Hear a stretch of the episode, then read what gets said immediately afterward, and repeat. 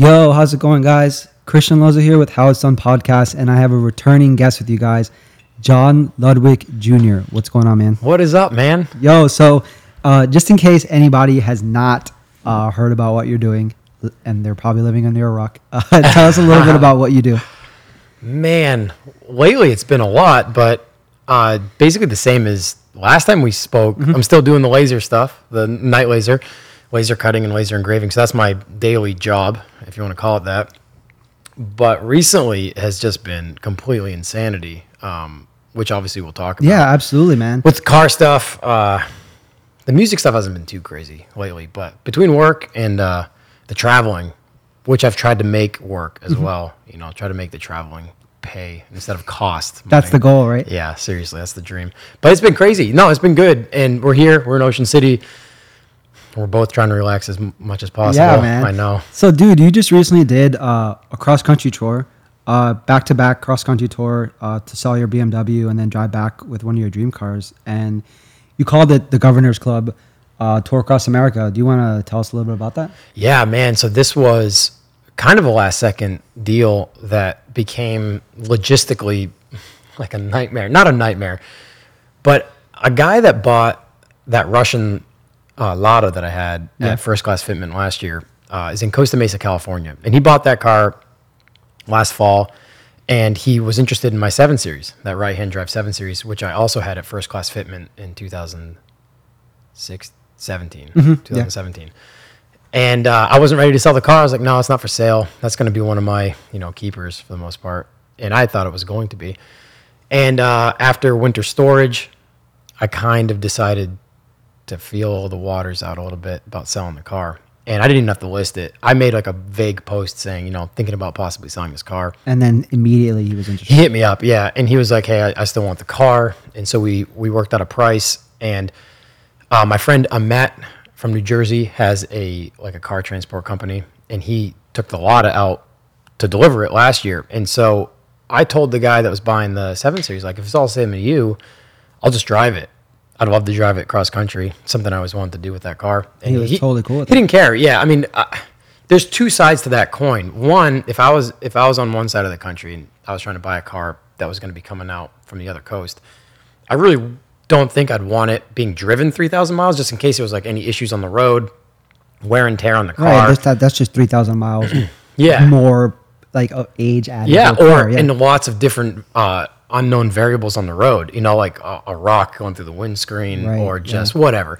So, yeah. So I, but on the other side of that coin is, if a guy's willing to drive a car three thousand miles to deliver it to you, is probably pretty sorted out Right. Mm-hmm. mechanically. You know, so and he didn't care. He's like whatever. So I used that as an opportunity to see friends across the country that I don't get a chance to see that often, but also make it like a governor's club trip. So what we decided to do, I say we, my friend Corey went with me, and my friend Kyron Burnt from LA, who uh, shoots for Speed Hunters. He worked at Race Service for a while. He's actually Ken Block's personal photographer now. That's badass. Which is awesome. So he took like a week off of work from Race Service to do this trip with us, cross country trip but in the same process got hooked up with Ken. So it was like a trend. This trip was a transitional period for him. He like left race service and was starting with Ken like the day we got back. in between trip. jobs, pretty much. So he flew out from LA to Boston. Corey, Kyron, and I were going to drive this thing cross country, and we decided to do pop up meets, TGC pop up meets across the way. So we did uh, Fredericksburg, Virginia, Nashville, Tennessee. We did a quick one in St. Louis, small, just a few friends. Uh, Denver, Colorado, Phoenix, Arizona, and then Los Angeles uh, at a place called the Motoring Club, which was awesome. They opened their doors. They like store high end cars. You can pay like monthly for subscription to either um, store your car there, or there's like a hangout speakeasy type So anyway, it was it was it was an awesome layout of the trip, and it all looked awesome on paper. Like we're gonna do a meet every night. We'll do eight to ten hours of driving a day. We'll get early starts on it, so we'll be to our destination mid afternoon. And we'll just drive during daylight hours. It'll be good. We're not to be hammering coast to coast. I've done that before too, and it's exhausting. So, the second we get to Fredericksburg, uh, I didn't get much sleep the night prior because we were still prepping everything.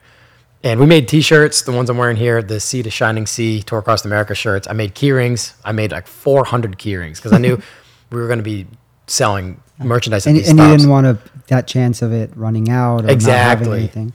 So we did Fred- the second we got to Fredericksburg, I was like, this is uh, not good. We're gonna be out flat on this trip. We should have like had like buy days in between, Yeah. you know, so we could like recoup. But what happened was, was in the process of planning this trip out before I bought my one way ticket home from LA. Kyron was flying in from LA. Then the three of us were going to drive to LA.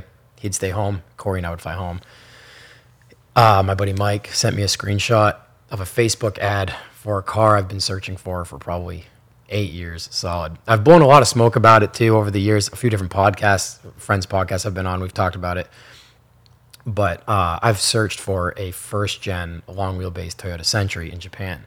Now, I, I didn't search hard for one of these cars. It wasn't But like you, you were just under the impression that if it ever comes up and the timing's right, I'll, I'll if I was it. ready, yeah. But like every time I'd sell a car, I'd spend a couple months searching Japan for one of these cars or beyond. But they were mostly just available in Japan.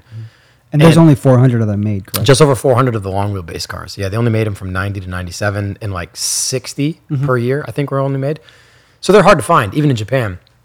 But so before I booked my one way flight home from LA, where we were, were going to be delivering the BMW, my friend Mike sent me a screenshot of this Facebook ad of a long wheelbase Century that was in Seattle. So it had already been imported to the States and it was like a good price. And so I freaked out and like called the guy and we got all the info sorted out. He sent me a lot of photos and videos and represented the car pretty well. So I sent him a deposit. And so rather than flying home from LA, we booked a, back, yeah. well, we booked a one-way flight from LA to Seattle and decided to drive this Toyota Century fresh in from Japan with a drivetrain that's only available in Japan too. There's no parts in. America. Yeah.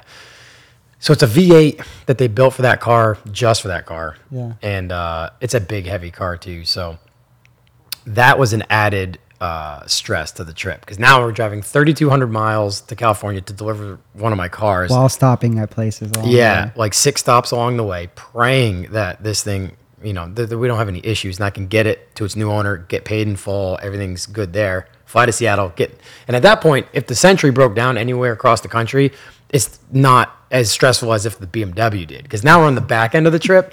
I could get the car to a friend's house, we could fly home, then I could send for the car and worry about fixing Worry it about later. it later, yeah.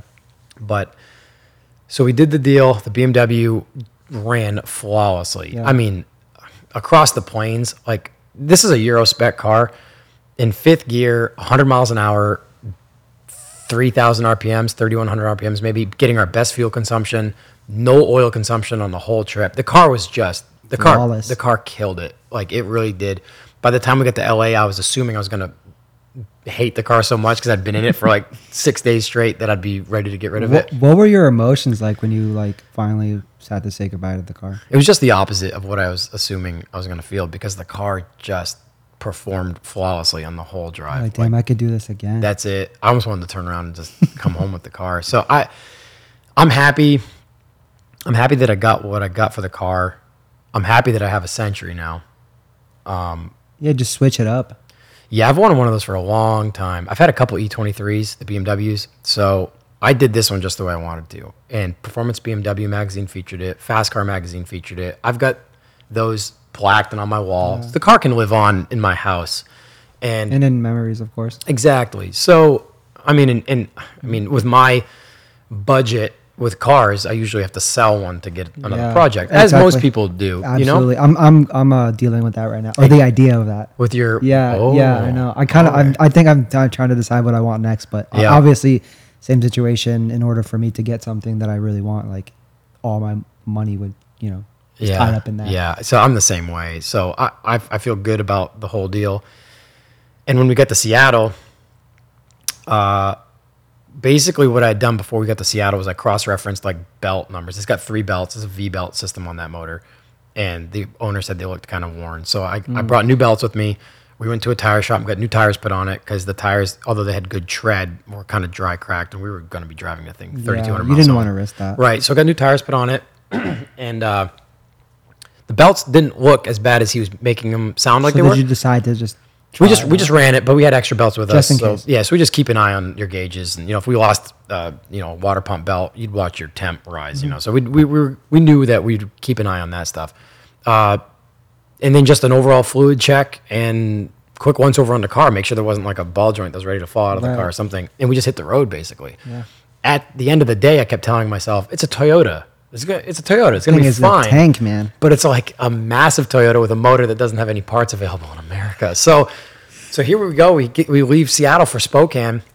First four hour haul at night too. We wanted to get to Spokane early because our first TGC meet we did one in Seattle, which was awesome. A lot of people came out from Seattle. And uh, we didn't do it in Spokane, but we did a first four hour haul to Spokane. And the next morning, we did uh, like an eight hour haul to Billings, Montana, which we were doing a meet at at a friend's shop called European Performance. And uh, it's two twins, Ian and Quinn. They were super nice guys to open their shop up. Really cool scene out there, too. We Was that your first time meeting them, or yeah, yeah, okay. exactly. Uh, my friend Paul, who lives in Billings, has basically been like a TGC supporter for years now, and he was like, "Hey, if you guys come through Billings, we can put on a meet here, and you guys can stay with me." And so we did that, and so that first four-hour haul to Spokane was like flawless. So then we're like, "Well, we'll see what it's like on an eight, nine-hour drive the next day." Same deal, not a single issue. So from there on out is basically repetitive. From there, from Billings we did Omaha. That was the longest stretch. That was a 14 hour haul in that car um, through Wyoming and South Dakota, and just same deal as the BMW. Like no oil consumption. We kept checking the oil every time we filled up, and it was just like right on the full mark uh, every way. And and uh, so that was awesome. I was a little nervous those first few stretches through the middle of nowhere. America was like, well, we'll see how it We're goes all through alone here out here. yeah, seriously. So from Omaha to Chicago, where our next meet was, was was good too. That was a good run. And then Chicago to Buffalo, we did a Buffalo meet. It was awesome to see them. That was a big meet. We had like 60, 70 cars maybe. was that probably the biggest one out of all of them? Fredericksburg was pretty big. We had we had probably 40 or 50 cars at Fredericksburg. We were assuming like 20, 25. Just small little get-togethers, nothing blew crazy. your mind. and um, yeah, Buffalo was big. My friend Max from Buffalo helped get a venue at like a restaurant right on the water on on, on the lake there, and um, had a whole section of the parking lot like roped off. Basically, it was a Thursday night, so there was a lot, of people around. So we had friends from Toronto, Canada, come down. You know, a couple hours away. So that was really cool. That's awesome. Then we did a homecoming meet uh, at the Easy Pie, which is like this really cool restaurant that has like it's like a new new age like contemporary type food you know like burgers with all sorts of Yeah. you know with like cinnamon buns is like the buns and stuff but the guy's a car guy so he was more than willing to have us there so we had our homecoming meet in boston Isn't it cool to see like those like establishments, whether it's like a breakfast shop or whatever, but it's like run by someone who's in the cars. Oh, they're always just yeah. like, yeah, you could, yeah. we ended up there on accident with my buddy Mike, who lives. It was technically in Peabody, like North Boston, and uh, I had I had my seven series, I think. Yeah, I had my seven series or something. I can't remember what I had there. Might have been the seven hundred, the BMW seven hundred, which I have here. And uh, he came outside and he was just freaking out about the car. And we got talking. He's got like a step van that he's bagging and stuff. And so I hit him up on our way back. I was like, "Hey, we're looking for a spot to do a homecoming meet because we'd been on the road for two weeks at this point." And uh, So was that one like sort of freestyled, like, like yeah, it was like last second. T- like- TBD and, like, it's like location, yeah, yeah. Friday night we're gonna be home. We're gonna be hanging out in Boston. Mike, who actually is the reason why I found the Century, flew to Seattle and met us there. Hmm. So when Kyron was dropped off in L.A., Corey and I continued on to Seattle. Mike flew in from Boston to Seattle to do, to do the drive home with us. So Mike knew the guy at Easy Pie too, and um, that seemed like it worked out pretty well. Man, both cars no problems. The cars did better than we did. we're like up at three, two o'clock sometimes in the morning to get like a long stretch done, and the cars were just like Dude, you know what's funny? Uh, I thought that you guys had like the idea of you selling the the BMW and then you buying the Toyota and then you did you you planned out the like oh let's just do a tour. Right. But you had were planning the tour and everything before you even like decided that you were buying that. Yeah, car. only the first half. The first half was like we'll drive the BMW to LA. We'll do a bunch of stops and like pop up meets on our way out. Yeah. And then we'll fly home. You know, just one leg cross country trip. We'll go home. And then Mike knew. A lot of my friends know that I've been looking for a century forever. Yeah. And uh, then once I found that, we're like, oh boy, now we're gonna fly Now to this Seattle. is gonna be now we'll complicated. Do, now we'll do six more meets on the way home because we did a southern route on the way out. Well, kind of mid middle of the country on the way out. Fredericksburg uh, starting and then basically down to Phoenix after we went through the middle of the country. And then we were going to do a northern route on the way home. Do you think that this might be like a yearly thing for you? Dude, I'd love to, man. i so we made merchandise. Like I said, we made keyrings and shirts. You know, 2019 was on all the merchandise, so it's like a year specific tour. Uh-huh. Man, that's the dream, isn't it? The dream is to do something you love Right. for a living. And then you get to see the country too. Like, yeah, That's cool. We did a uh, real quickly. We did. Uh, we drove from England to Austria last year for uh, Wörthersee. So we met up with a lot of friends in England. We drove to Cologne, Germany, met up with some TGC friends in Germany. And then we did uh, like the 12 hour haul to Wörthersee. And at Wörthersee, we did a TGC meet and it was massive, like way more people than I expected. And I'd made TGC Wörthersee tour key rings and we sold all the key rings and, you know, it did really well. After Wörthersee, we went back to Cologne and we had like a TGC meet in Cologne, Germany as well, where we sold the rest of the merchandise. And it made, it basically paid for my trip over there. So I immediately, I was like, win-win. yeah, I was like, ah, there's got to be a way to do this and like make it work, you know, and just have that be your job. Just travel around, and, like hang out with people, like-minded people, and uh, hang out with rad people that and get a new things. car in the process. That's it. Well, yeah, on that trip. and then obviously you guys did a lot of documenting. Like, do you want to tell us about that? Yeah. Um, so moving right into that, I guess we uh I've wanted to I've wanted to do stuff like that for a living for a while now. And basically on the same wavelength as just doing something that you love, you don't work a day in your life type deal. But Corey, who went on the trip with me, both from England to Austria and on this TGC tour across America, he works at a performance shop. So he's a wrench. He, he, he like works on cars and performance tuning and stuff like that every day. The stuff I do is just whenever I've got one of my own projects. I, uh-huh. I'm not a tech. Yeah, you're not touching other people's cars. I, I don't have the patience for it, and I didn't grow up doing it, so I didn't like go to automotive school. My dad owned an automotive business his whole life, so everything I know I learned from him or from friends. You know, the same deal, kind of wrenching. but that's just like not your thing, right? It's not only because I don't want it to be. I don't have the patience to work on my own stuff, let alone eight to six or eight to eight or whatever on someone else's garbage, and then work on my junk. You're too. essentially like creating an art, but for yourself, not for others. yeah. I mean everything. To promote yourself, to enjoy it, but like not to like you know sell. yeah, that's the plan. Originally, is every car that I, every car that I buy and kind of go through or modify or whatever is because I want. I the end result aesthetically or mechanically is what I want. Mm-hmm. But I always try to keep the profit margin there. I don't dive in too deep on some of these crazy nut and bolt restoration builds because I know at some point I'll find something else I want, and I want the profit margin to still Yeah, be there. that's what I like about what you do, man. You like are always switching it up. I got man. I, I we talked about this on my buddy uh, Josh's revival motoring podcast. We talked about that too. I was like, I've got car ADD through and through. Like, But there's nothing wrong with that, man. it's, there's not. It gets it gets exhausting sometimes though, because I'll get a car done. Like the Lada we, on that trip last year from England to Austria. Second day over there, I found an early model Russian. You're gonna like run out Lada. of cars to get soon. I'm checking them off, but the problem is I can't afford them all at once. So I buy one, finish it, sell it, buy another one, sell it, which is fun because it's cool to look back, especially nowadays with like we've got cameras in all of our phones. When I first started, you know, you I weren't was even documenting. yeah, I was stuff as much. 16, uh, 2001. I was 16. So like my first car, I've got some photos, but you know we had flip phones. Can you imagine then. if you were going all out back then with like vlogging and pictures and stuff? we all those. we we would have made it by now for sure. We talked about that just the other day. We were here. I was yesterday maybe. We were talking about uh, like when I was riding BMX professionally. That a few friends of ours that were also riding professionally in like the early 2000s started becoming like YouTubers. But that name that word wasn't even a thing back then, Mm-hmm. and we kind of thought it was ridiculous.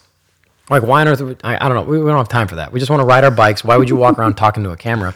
But all those guys that did, like Adam LZ and all those kids that like started it and stuck with it when they're at a young age, like are killing it now. So it's funny, you know, being 34 years old back, you know, 15, 16, 17 years ago would have been awesome to have actually buckled down and done it. Yeah. Um, but anyway, yeah. So Corey, Corey works on uh, cars every day. So he's like super knowledgeable about tons of different so it was good to have cars. him by your side for this trip. So what what we wanted to do was to turn.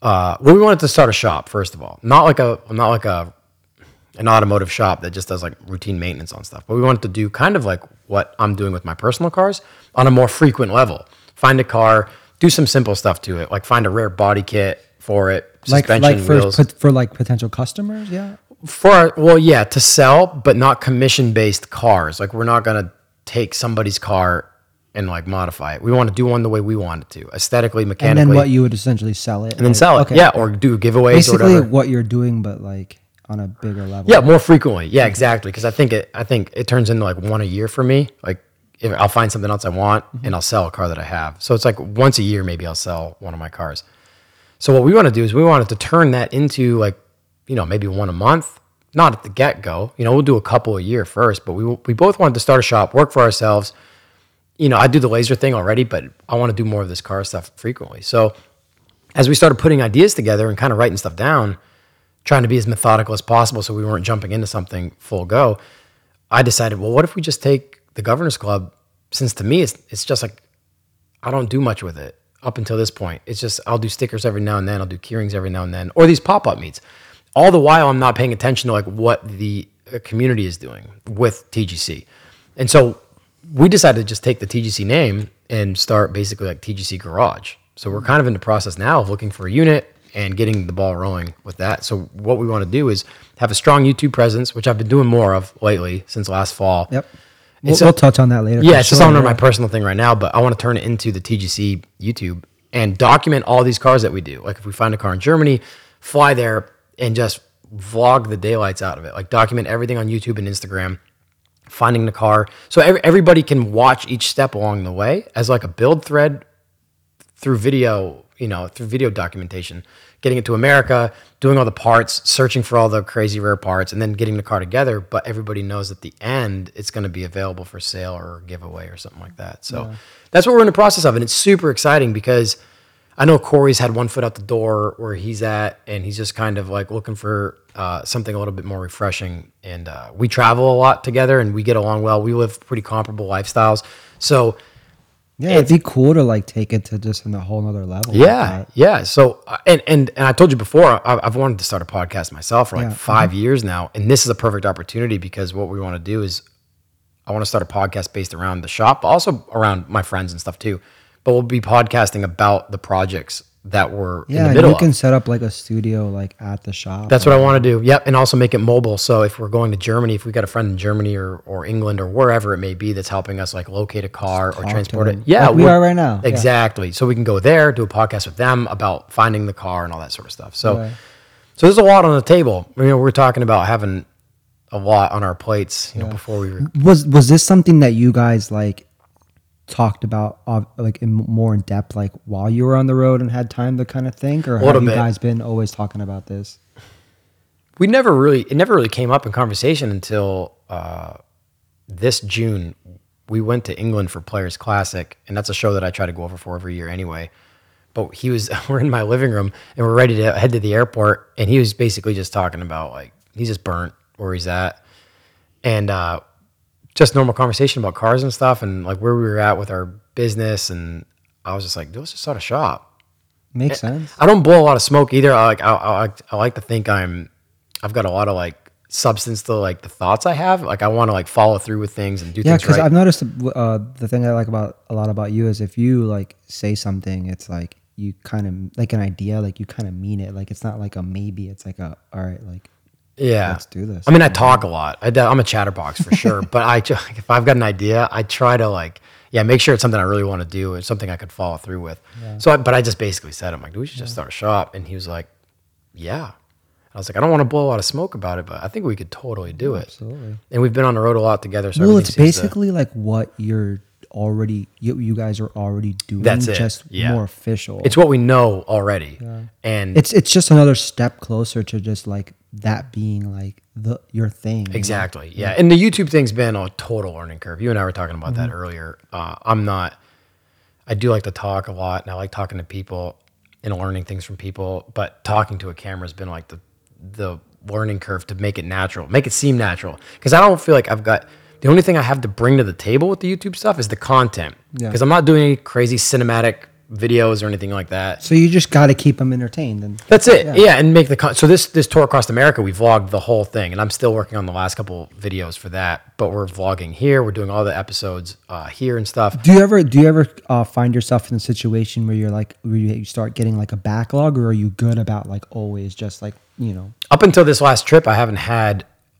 an insurmountable amount of content to cut through and get uploaded. So on the trip, I was trying to be a day behind, which became just exhausting. Like I was trying to stay a day behind on all the YouTube episodes of what we were actually doing, but we were driving eight to ten hours or more yeah a day. how are you getting like why were you did you buy like a plan where you could just have internet wherever you are or like a I should have. Yeah. Uh, but But the thing is, I wasn't trying to upload to YouTube on the road. I Oh, was trying that's to do that at night. Oh, yeah. okay. Well, was, wherever you were. I was trying to upload and Oh, you edit. were editing. On I was trying to edit on the road. Yeah, that way when we got to somebody's house or a hotel that night, I could upload overnight. It worked for the first like two or three stops of the trip, and then it was just like totally exhausting. I needed somebody. I needed somebody to be like our social media person on that trip to just I could be sending Can you imagine? stuff and just man because I was doing everything myself. Or somebody who's like there.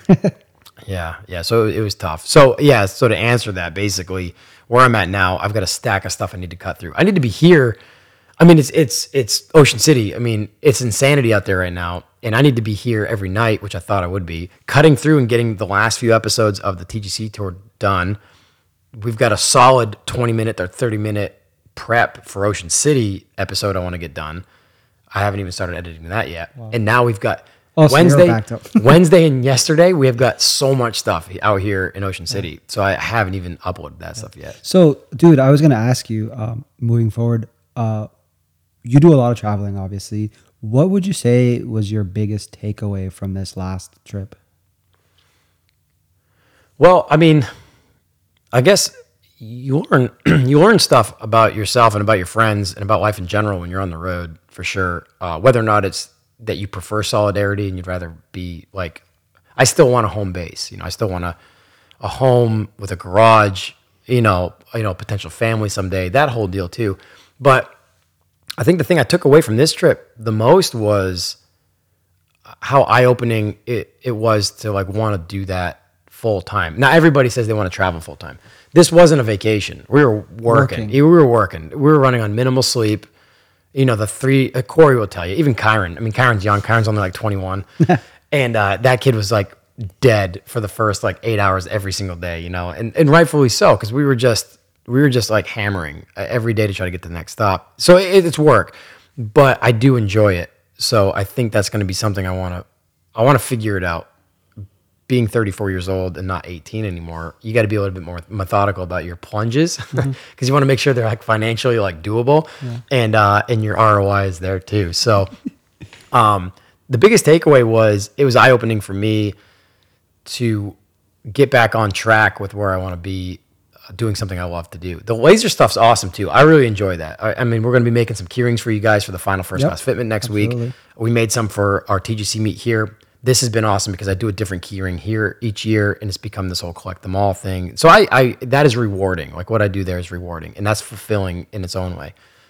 But this particular trip has been an eye opener as far as like, man, if we could like Let's- just let's travel and like make next level. Yeah, yeah. So I want to do it right though. I don't want to. I don't want to. Yeah, you don't really. Ha- you don't have. You don't want to really, you know, rush it too much. Yeah, yeah. And, and like I said, sure it's perfect. the laser thing is like my day to day job. So I've got some. Uh, I've got a foundation there. So I'm just kind of like with the between the podcast, the shop, and like traveling with both of those things involved. And now the new car. yeah, we're gonna dive into that. Oh yeah, let's talk about that, Let's- man. yeah, your uh, your Toyota Century. Uh, your first JDM build, right? Oh yeah, I've had some Japanese cars that I've like started, and then a friend or somebody would want it more than I here did. So I'd get. So do you know Chris Serrano? Uh uh So Chris is from New Jersey, and uh, I don't know if he's had any cars at first class yet, but um, he knows all the Liberty VIP guys, and and I know him through some mutual friends. I had a Y33 Q45 that I did like a Cima conversion on. I did suspension and all that sort of stuff. I did the S13 suspension conversion, but I never finished it because he was looking for one to go all the way with, and so I sold it. So I've had a few Japanese cars that have like started.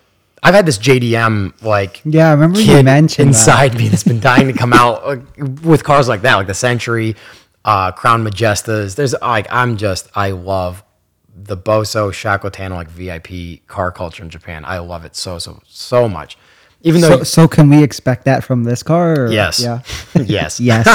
so, So you're, you're you're obviously gonna bag it, obviously. I had all the air suspension stuff from my good friends bag uh, bag riders in Vermont, like waiting at my house before we even went to Seattle to get this thing. So bag riders worked with me on the Lada, and they're working with me on the Toyota Century. So uh, Will, Zach, Ian, and all the guys at bag riders have been awesome uh, in that right. So I had air suspension stuff waiting at the house before I even left. I was like doing research on like what the suspension setup was in that car, and and I was like, well, let's just get this here. And you gotta obviously fabricate and build a setup for that car. There's no bolt. Yeah, I was gonna just ask you guys how you did like the struts and stuff. Yeah, yeah. So uh, basically, the car's sitting in my driveway at home right now, like bone stock. We got it home, and then the second we got home, which was last Saturday, we I did a full. So Airlift Performance is working with me on the BMW 700. So they sent me a three P system, their management system, to put in the 700 because I just had like a momentary like analog setup in that car because we like slammed the car together just to get it working and running. So last weekend was putting the three P install in the 700. We bagged Corey's B5 Avant for H for Ocean City, not H2O, but Ocean City, and then prepped my truck. So we had three days after we got back from this two week coast to coast back to back trip to get ready for Ocean City, which is 13 hours away from where I live. So we spent the last three days prepping all of our stuff, you know, bagging Corey's car, getting the 3P in my car, and then getting down here. So the Century's come home, it's in the carport, and now we're here. So when I come home from Ocean City, I think I'm going to dive into the Century. Nice. Yeah, so air suspension's there. I've got an idea for wheels. I want to do like a proper like vintage VIP build on this car because it's a vintage car, obviously. You might not know this yet.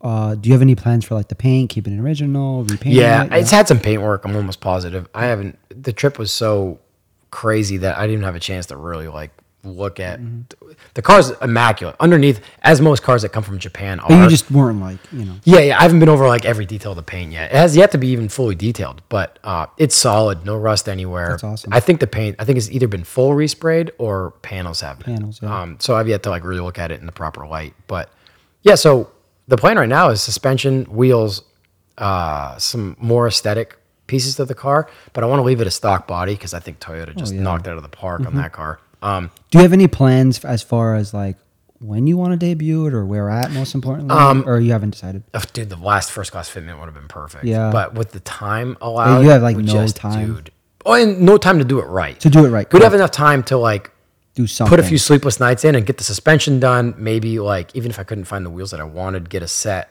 You know, even if we borrowed a set of wheels, get and it was still would have been awesome to have at the show. Like like we were talking about with Dave, it's like it'd be a cool car to just have their bone stock because no one's like ever really seen one. That'd be pretty cool. But yeah, it's going to be a winter build. I want to get it done through the winter. You know, and I, I, I don't know if I'm using the word build. I want to assemble it or put it together over the mm. winter. And next year, I don't know. It's going to be here in Ocean City, that's for sure. Because that thing is a Yeah, strip I, I was, mobber. I, I was expecting that, yeah, for sure. it was strip mobber for sure. Because I mean, that's so that's a long wheelbase Century. yeah. And uh, and yes, since they only made a few hundred of those things, um, not a lot of people have seen them. So I would love, love, Yeah, man, love I'm excited to see that. to cruise the strip down here because I mean tinted windows. Proce- I'm gonna make Governor's Club like embroidered procession flags waving from the front fenders and uh, just mobbing that thing down the strip Oh, would be yeah. so cool. Yeah. But this winter, as far as a debut, I don't know. Like we kind of debuted it on the drive home, but as far as like what I want to do to the car, debuting it would be. I don't know what it. I don't go to any of the Wekfest shows or anything like that. Yeah. They're like they're like eight hours away from me. Like the New Jersey one's like seven or eight hours away. Yeah. Be cool to bring because that you know That's a show that would, JDM yeah, exactly, yeah. So that would be. I haven't been immersed in that U.S. JDM like car show Mm-hmm. scene before. There's a few that I think are like really. Imagine if you like tapped in your like into that. Like imagine if you just started going to those shows more, like started making a presence and just like doing because because you know before obviously you were building more like obviously you were European European stuff Cars. the Imagine if you Corvairs just, like, Chevy, Yeah. yeah. imagine if you like moved into to that. It'd be fun. I mean, I'm not. I have a lot of friends that are immersed in that in that community. I feel like there's a ton of diversity in that community because you get all sorts of people from all sorts of different walks of life. There's a lot of stuff that's like not my style at all. Like a lot of those import shows, I'm like, what am I even doing here? but uh, Do it same. but that car, I think, could like bring its own presence. Like remove me from the scenario altogether. That car itself will bring its own presence to it, no matter where it Absolutely, goes. So um, I more or less want people to see the car because it's in America, you know, rather than like what I've actually done. with. Have you seen one of those in person? First before? one, first I haven't seen one in person. Yeah. Um, this guy Caesar from Phoenix has one. Rutledge Wood from Top Gear imported a long wheelbase VG45 Century like mine, and ended up selling it to this guy Caesar in Yeah. Phoenix. So the the guy you bought this off of, did he just import it with the intentions of selling it when it got here? I think so. Work out. I, am not sure. I've been I've got a few friends that know the guy who imported it originally, and I've been trying to get in touch with him Uh, once things settle down, I want to like really get in touch with them and try to Because learn. he might know like where you could get some stuff. Well, that too, but I want to know more about the car itself and its history and who owned it. Because I mean, this was like a high-end diplomat car. It's a hand-built car from Toyota. It'd They only be made- good to get, at least get more information than what you already yeah. know. So, um, the guy that originally imported it was from Portland, Oregon, and he has a business of importing and exporting like cars and parts and stuff from Japan. So when he brought it in, I don't know what his intentions were. It might have been to just flip it. It might have been to just own. I don't know. And then he decided to sell it. Couldn't sell it from what I heard, or what didn't sell it as quickly as he wanted to. And this kid Nate that I bought the car from from Seattle bought it off of him to resell it. So probably everybody made a little bit of money. Um, but he listed And it in the end, you got a car you wanted. yeah, and he listed it for a good price too. So uh, the kid that I bought it off of, that's like what he does is he buys and sells uh, Japanese imported cars. So the guy originally imported it, I'm not sure what the intention was. The guy I bought it from, that was the intention was he was mm. selling it. So that's kind of where that whole thing went. But I'd love to know more about the car. Yeah, that'd be good to know. Who bought it? New, you know, like like you know if they were a diplomat or if they were a CEO of some company over there or something. So. And how many miles does it have on it? It's got a lot of miles for what it is. It really does. It's got um, 250,000 kilometers on it, which is like just over 150,000 miles. Wow. So it's been driven. It really has. For a long wheelbase car, I mean, I'd, It'd I'd- be interesting to find out. Obviously, I don't know if you could, but like where it's been driven and stuff. yeah, that's it. I mean, it was, it's, I'm pretty sure it spent its entire life in Japan. But it's crazy that for a long wheelbase car, that it has that many miles on it. Um, Normally, uh, those cars don't get driven like that. much. Exactly. Yeah. Well, I mean, I'd, I'd expect to see that kind of mileage on a short wheelbase, maybe, because that's like a normal but sized car. not the. Yeah, yeah, not a long wheelbase. So that intrigues me even more. Like, I want to know more. Like, was was there like a guy that traveled a ton in Japan and just had somebody driving him? Because that's that's a car. Like when you own that car, you don't drive it. No, you're like especially when it's someone's new. driving it. Exactly. so I I'm super curious to know who owned that car. But yeah, Caesar in Phoenix has one. He came out to our TGC meet in Phoenix, but he didn't bring the Century. Apparently, it was like broke. It was like broke at the time or something. Oh, man. But although I'd love to see that car in person, and a lot of people may have seen that car online. Uh, my friend Keith Ross photographed it in Phoenix. Basically, what they did was he had heard that Junction Produce had made a kit for a Century in like the 90s. And when he got this limo from Rutledge Wood, they contacted Junction Produce, or they looked for a kit first, and they contacted Junction Produce, and they're like, well, "No, we don't make them anymore." And he's like, "Well, do you know where I could find a kit?" And apparently, they were like, "Well, actually, we still have the molds to make a kit." And he's like, uh, will you guys make a kit for me? And so they somehow, I don't know how they worked it out, but Junction Produce dusted the molds off and made a Century body kit for Caesar for this car. But they only had the molds for the short wheelbase car. So the side mm. skirts were short wheelbase. So they made them short ones, sent them the whole kit. And then he had a body shop guy, like a body guy of his in Phoenix, like lengthen them. Mm. It's a crazy looking car. If you, you know, anyone who's watching, if you Google just like slammed century or whatever. it shows up because it's bagged too. It's crazy. Mm. Um, it's crazy that it's here in America. The body kit is nuts and the car looks amazing, but it's not my favorite look for the century. Yeah, I was just thinking that. I, I could, yeah, I couldn't see you doing that. But Yeah. you never know. I mean, I but I like I like the stock body, so I'm excited to do because I mean that's that's the I I'm almost positive that's the only long wheelbase Century that's like on air that type of style here in America. There's been a few others imported, I'm sure, over the years, but uh, I'm excited to do what I want to do to mine as a stock body car. But so I know for sure there's one other one. But yeah, Caesar came out to the meet and he brought like one of his other Lexuses, which is awesome. But I'm glad I'm good. So I'm glad he didn't bring the Century out in if for the sole fact that the first one I ever saw in person is the one that, that I bought.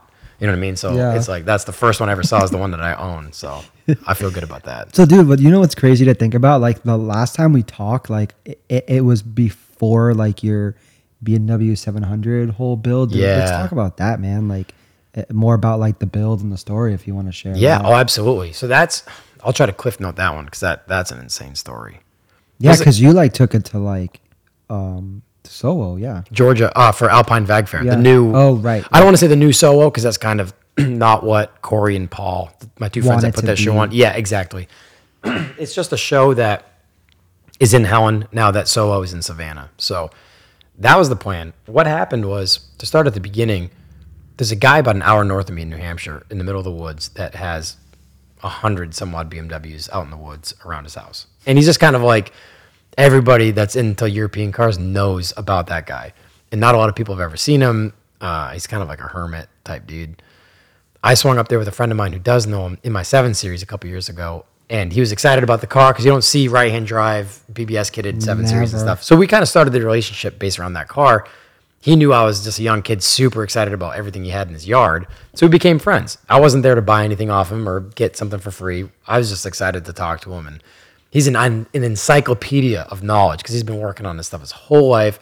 So I just loved hanging out with him and just listening to stories and whatever. So I never poked around in his backyard much. He has a ton of stuff out front. He's got some old Porsche 912s. He's got a single cab transporter. He's got all sorts of crazy stuff. And uh, he's got an Alfa Romeo GTV sitting in the front yard, all sorts of cool stuff. So one day we were there, and a buddy of mine was out back kind of poking around a little bit. And he was like, Hey, Steve, what's this car over here? And Steve's like, Oh, that's a 700. And I'm like, A BMW 700? And he's like, Yeah. No, I'd never seen one in person. I knew what they were, but I'd never seen one in person. So I went running over. And here's this thing sitting in the dirt with trees growing inside of it and out of it. And it's just like the earth has reclaimed this thing. And they're a super rare car, but they're the car that is heralded as the car that saved BMW from bankruptcy.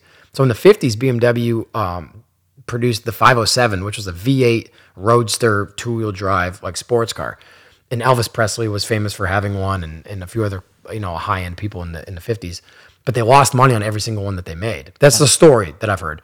And and it tanked them. So in the late 50s, BMW was facing bankruptcy, and they designed the 700 as like a successor to the Isetta, which was that tiny little bubble car that the front the front opened to get into, like that mm-hmm. tiny little. You don't see them often, but they decided to make this two cylinder air cooled rear engined car based on the Isetta, but more of a full car, as like a last ditch effort to like crawl their way out of bankruptcy, and it worked. They only made 188,000 of these cars between 1960 and 65, but it saved them from bankruptcy. And what I think is crazy is the fact that this car played such a vital role in BMW's history and the fact that they're still around today, and nobody's ever even heard of one. Yeah, man. I, I I'll attest to that. I mean, you've seen it sitting outside right now. It doesn't even look like a car. It's like, especially now that we've like bagged it and stuff. Yeah. But to cliff note the story, basically, I he knew that I was like freaking out that he had one, and uh, he had seen my Corvair, so he knew I was into like rusty junk too, or preservation builds, I guess you could call it, rather than restoration. So I was freaking out about the car, and I'm like, dude, you could put this thing on a beetle pan because the floors are all rotted out. It's a unibody car, but the floors are all rotted right out of it. And I was like, you could like put this on a beetle pan and like drive it again. And I think he was like, he's known for not selling anything. Like, Yeah, you know, I was people- gonna ask you like, what was? How did that go down? So he's a typical like hoarder guy. He's like, I he- can imagine. Yeah. He's not well. He's he's he's like he's sick. He's got like back issues and stuff, and nobody he never comes out. People don't ever see him. So when people show up, they're like just trying to like buy. Oh, you sell me that Porsche? And he's like, no, like he won't sell anything. But he saw like the twinkle in my eye, I guess, that I was like, like this thing could be back on the road, and it's like junk. It's total junk. There's trees, Trees growing trees growing through the thing. So, so I think he started to put it together. That he was like, all right, this kid like like actually wants to like take care of this car. So a few days later, I came back and I was like, Steve, listen, I can't stop thinking about the 700. Like, is that something you'd be willing to let go? You know, on the grounds that I would drive it again. I said I would drive it back to your house. I'll drive it down this road. like we'll pull it out of the woods. So anyway, so we we we he basically and I don't mind telling people he basically gave me the car. He's like, well, you can I couldn't charge anything for the car. You can take it because it's junk. I gave him money though. I was like, listen, I got to give you something for it. I don't want to get something for nothing from you. So we worked out a deal. Then my dad and I went back. The next step was the excavation of this car because it wasn't like next to the road. It was like way out back, and we had to move a lot of like immovable cars to even get to it. So we trailered my dad's tractor out there, like full blown like big tractor out there. We brought a gas powered air compressor. We brought chainsaws, weed whackers. We brought go jacks. We bought axle jacks, uh, axle dollies, plywood to lay down so the jaw, so the dollies could roll because we knew we would have to like jig this thing up because none of the wheels would roll. Um, shit. we took a we took like a day and a half to excavate this car out of the So woods. really, your dad was like the real MVP. he was helping. oh for sure. I came home. eh, He uh, if he's if he has a dollar for every time I've come home and I'm like, so what are you doing tomorrow? And he's like, "Huh, where are we going? and what are we getting? So the fact, if you had told my dad, who's a late '60s like GM muscle car guy, that when I was 32, I think at the time, it was a couple years ago, that I was going to drag him up to the woods of New Hampshire and we were going to pull out this junk BMW. We had to ratchet strap the body together because it was just trying to fall apart. There was nothing left of this thing. So long story short, we get it out and uh, get it back to the house, and the idea was to put it down over a Volkswagen Beetle pan, because one, the floors were all gone in the car. There was no restoring this thing, well beyond restoration. But two, BMW 700 parts are incredibly scarce. You can't find stuff anywhere for these things. So putting it over a Beetle pan would allow me to buy parts for the car. Everything from wheel bearings all the way back to the motor. Parts are available for Volkswagen Beetles. So that was the plan. And so again, to cliff note it, we I located a Volkswagen pan with a motor and all that stuff. And the plan was just to put it over a Beetle pan and bag it, body drop it, kind of like my Corvair, rusty preservation build, and just slam it on the ground. and um, And it looks great, man. Thanks, man. so we have my father and I in the course of like three months getting trying to get it done for Alpine Vag Fair this past year in Georgia. In about three months, we probably put like 750 hours into this project. Like we hammered. We had to shorten the Beetle pan by over a foot to meet the wheelbase of the 700. That's how much smaller than a Beetle it is. Isn't that crazy to think about? It's tiny, man. And now that you see it next to like your car, Yo, dude, I, stuff, like, I was pulling up to here and I was like, almost drove right over it. oh my god, that's Yeah. so small. Every time I'm like driving the strip, like my buddy Adam's here and like I lifted a Land Cruiser and I pulled up next to him and he's like, "Oh my!" I'm like, I was "Don't like, run thinking- over I was me." like thinking about taking a picture of our cars together. I was like, my car looks so Dude, huge. I, I I thought I didn't have time to, but I wanted to bring, I wanted to make one of those giant whip flag antennas that are on the back of go karts. Yeah. So when I'm cruising the strip, people can see me. You know, like on go karts, they got those big whip antennas with like the orange flag. Yeah. So people in cars can see you. Yeah, I wanted to make one of those for that car because it is tiny. Yeah. But yeah, so we shortened the Beetle pan. We built like a full like tubular chassis inside the body to give the body rigidity, but to also be able to mount it to the Beetle pan. Bagged it. Uh, we had to custom build the wheels. Uh, 'cause the How how so narrow. long was that like from start to finish? Only a few months. Oh wow. Yeah, I collected the parts over a year, year and a half. I collected the pan. I kind of tinkered, got the motor running. But as far as like the hard push to mate the two was about a three month deal from like January to March. Okay. and then in May, it might have been four months, January to April maybe. And then in May, I trailered it down to Georgia. So I know that you like to ti- take your time with with your builds. Like you obviously don't like rushing things. You're like like to perfect it. How how do you feel about the length of this build? Do you think it was rushed? Do you think it was perfect? Like what was your your stand on that? It's funny you think that I. Uh, it's funny you think that I've got like leather patience with this stuff because I feel just the opposite. I feel like that 700 build was uh, very um, typical me because I'm like, and luckily I work out of my father's shop. He's got like a hobby shop, and I'm I'm grateful to be able to work on my projects out of there. And some of these like really uh, involved projects, like my Corvair, my 52 Chevy cab over that we're building in the 700. My dad is like instrumental. Like we we build these cars together, and. uh it's like I can't believe he was even down to play ball in like three months. Like, hey, in May I want to take this car or whatever that is over there. It wasn't even a car. It was like a body falling apart with like a there. with like a pan that has a motor in it. Like, yeah, I want to drive that. I want to like be able to take that to Georgia. So I feel like that was a typical build because I feel like if I'm not under the gun and I have to get it done, I won't get it done. Right. That's why my 52 Chevy at home has been under a tarp for four years. Like we got it like half done. And it was just, it felt like this insurmountable task to get this thing done. I envy the guys that can do a five year build and stick with it. Cause when, after like, you know, a year into a project, I see something else and I'm like, oh, I could get that done in like two months. I'll just do that instead. So a lot of my friends are picking on me because I haven't gotten the truck done. So do you have any plans for like what you want to do as far as like how many cars you have right because you have this you still have the 700 obviously and you're gonna build the century like are you planning on like having them both like modified and finished at the same time or will the 700 go and then only have the like century have you thought about that at all or I haven't really thought about it, but I don't think um, I don't think I'm gonna sell the Corvair or the 700. Yeah. I've had a lot of people offer uh, what I would think silly money for those things. Um, but you want to keep them around I kind of do. Yeah, my dad and I uh, built those cars together, and the the cars that I put together myself, like the seven series and the Lada but stuff that I because your your dad like you Yeah. it kind of has more of a sentimental Exactly. Yeah, yeah, and and and I like that. I mean, he- he'd be the first to tell you if you have a good offer on one of those cars, just a car, just sell it, you know. But um, I, not only that, I really enjoy the cars. I love driving those things. You know, I like the fact that they're like super weird and have this like shock value. I feel like them. like you'd probably be like sad to let one of those go. Yeah, yeah, for sure. Those those is what's funny is I, I like the European stuff, but those cars kind of like define me in a way. as far as, Yeah, as far as like aesthetics you. go.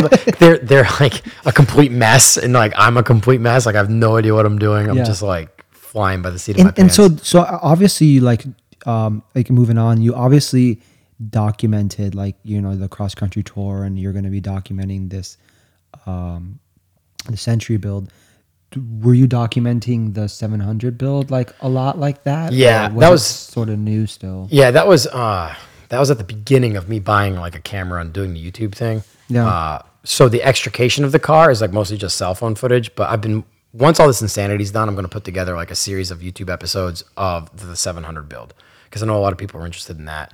So unfortunately, uh, I say unfortunately, the entire extrication of that car is all just cell phone footage, but I can still add that into the episode. But it was it wasn't until just after that that I got a camera and got set up for that stuff. But yeah, um, I did document that.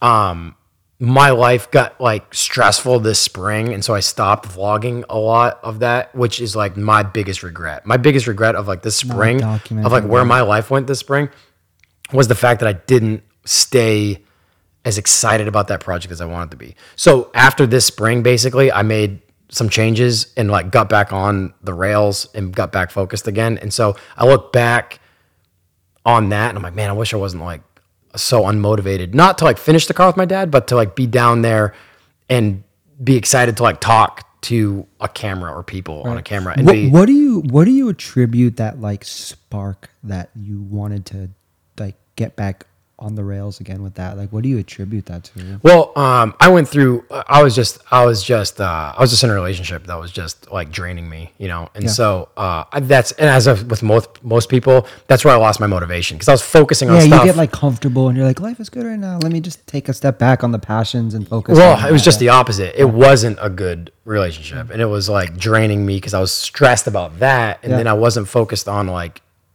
the excitement level of like building this car with my dad that probably hadn't been built before in the style that we were doing it in. So yeah, it just life was just stressful this this spring, and uh, and so I look back on that and I'm like, man, I really wish I had like just stuck it out and like really like like documented that build way more than I did. I do have a lot of stuff though, which is good. I'm gonna put all that stuff together, and and um, that's why I've been so crazy with traveling and stuff. Like after this spring, I just like got on the let's rails, dude. Left the station, and I'm like, like the next like year and a half, almost two years are booked out flat. Like I'm planning on shipping the Corvair to Europe next spring. I'm gonna keep it in Europe like all summer. Uh, I'm gonna travel back and forth and take it to all the shows over there. Like I'm like, I'm making up for lost time. I feel like.